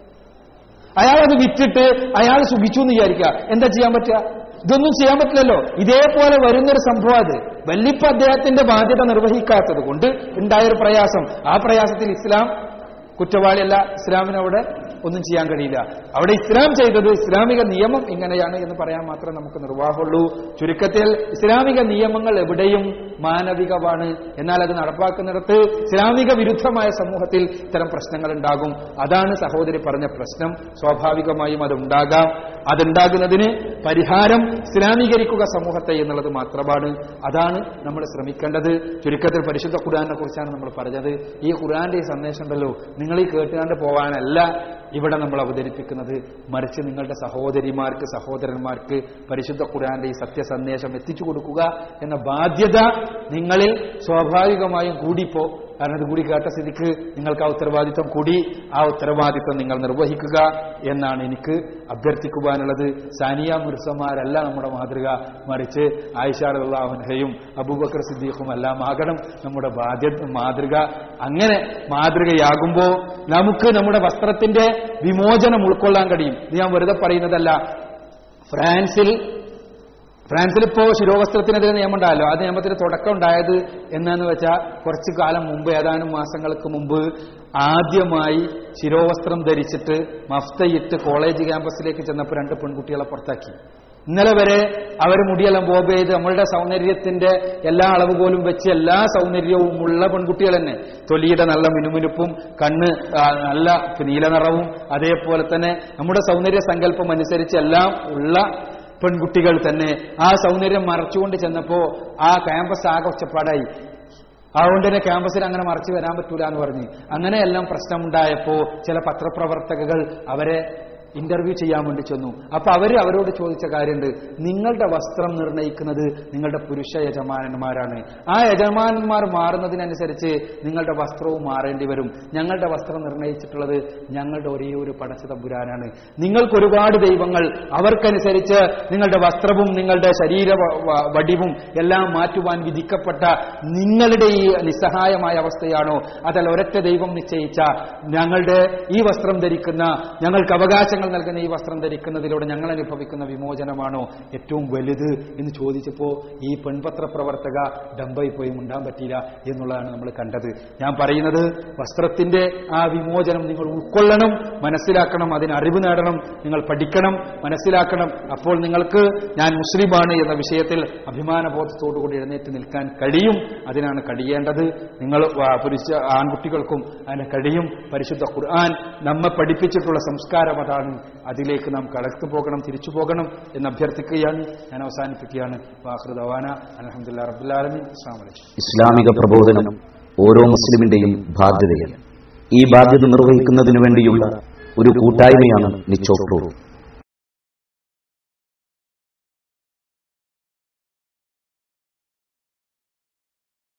നിച്ചോക്രൂത്ത് പ്രവർത്തനങ്ങൾ ചോദ്യോത്തരത്തോടുകൂടിയ പൊതുപ്രഭാഷണങ്ങൾ മതനേതാക്കളുമായി സ്നേഹസംവാദങ്ങൾ സൗജന്യ ഇസ്ലാം കറസ്പോണ്ടൻസ് കോഴ്സ്. ഇസ്ലാമിനെ പരിചയപ്പെടുത്തുന്ന ലഘുലേഖകളും പുസ്തകങ്ങളും. ഇസ്ലാം വിമർശനങ്ങൾക്ക് മറുപടി പറയുന്ന ഗ്രന്ഥങ്ങളും കേസറ്റുകളും. പ്രബോധനത്തിനു വേണ്ടി മാത്രമായി ഒരു ദൃശ്യ ശ്രാവ്യ മാധ്യമം ക്രിയേറ്റീവ് മീഡിയ. ഇസ്ലാമിക പ്രബോധനത്തിന് മാത്രമായി ഒരു ആനുകാലികം സ്നേഹസംവാദം മാസിക. ഇസ്ലാമിനെക്കുറിച്ച് സത്യസന്ധവും ശാസ്ത്രീയവുമായ അറിവ് നൽകുന്ന ഇന്റർനെറ്റ് സൈറ്റ് ലോക പ്രശസ്ത ഇസ്ലാമിക പ്രബോധകരുടെ കേസറ്റുകൾക്കുള്ള ലൈബ്രറി പ്രബോധകർക്കായുള്ള റഫറൻസ് ലൈബ്രറി പ്രബോധന പരിശീലന ക്യാമ്പുകൾ ദേവ വർക്ക്ഷോപ്പുകൾ ഖുർആൻ പരിഭാഷാ വിതരണം. ഗ്രാമാന്തരങ്ങളിൽ ഇസ്ലാമിന്റെ സന്ദേശം എത്തിക്കാൻ മൊബൈൽ ദേവ യൂണിറ്റ് നേരിട്ട് ഇസ്ലാമിനെ മനസ്സിലാക്കാൻ നിച്ചോപ്രൂർ സെന്ററുകൾ. നാദ സത്യമത സന്ദേശ പ്രചരണത്തിനു വേണ്ടിയുള്ള വിനീതമായ ഒരു സംരംഭമാണിത്. നീ ഏൽപ്പിച്ച ഉത്തരവാദിത്വത്തിന്റെ നിർവഹണത്തിനു വേണ്ടിയുള്ള എളിയ ശ്രമം ഇതൊരു പ്രതിഫലാർഹമായ പ്രവർത്തനമായി സ്വീകരിക്കണമെന്ന്. ആമീൻ.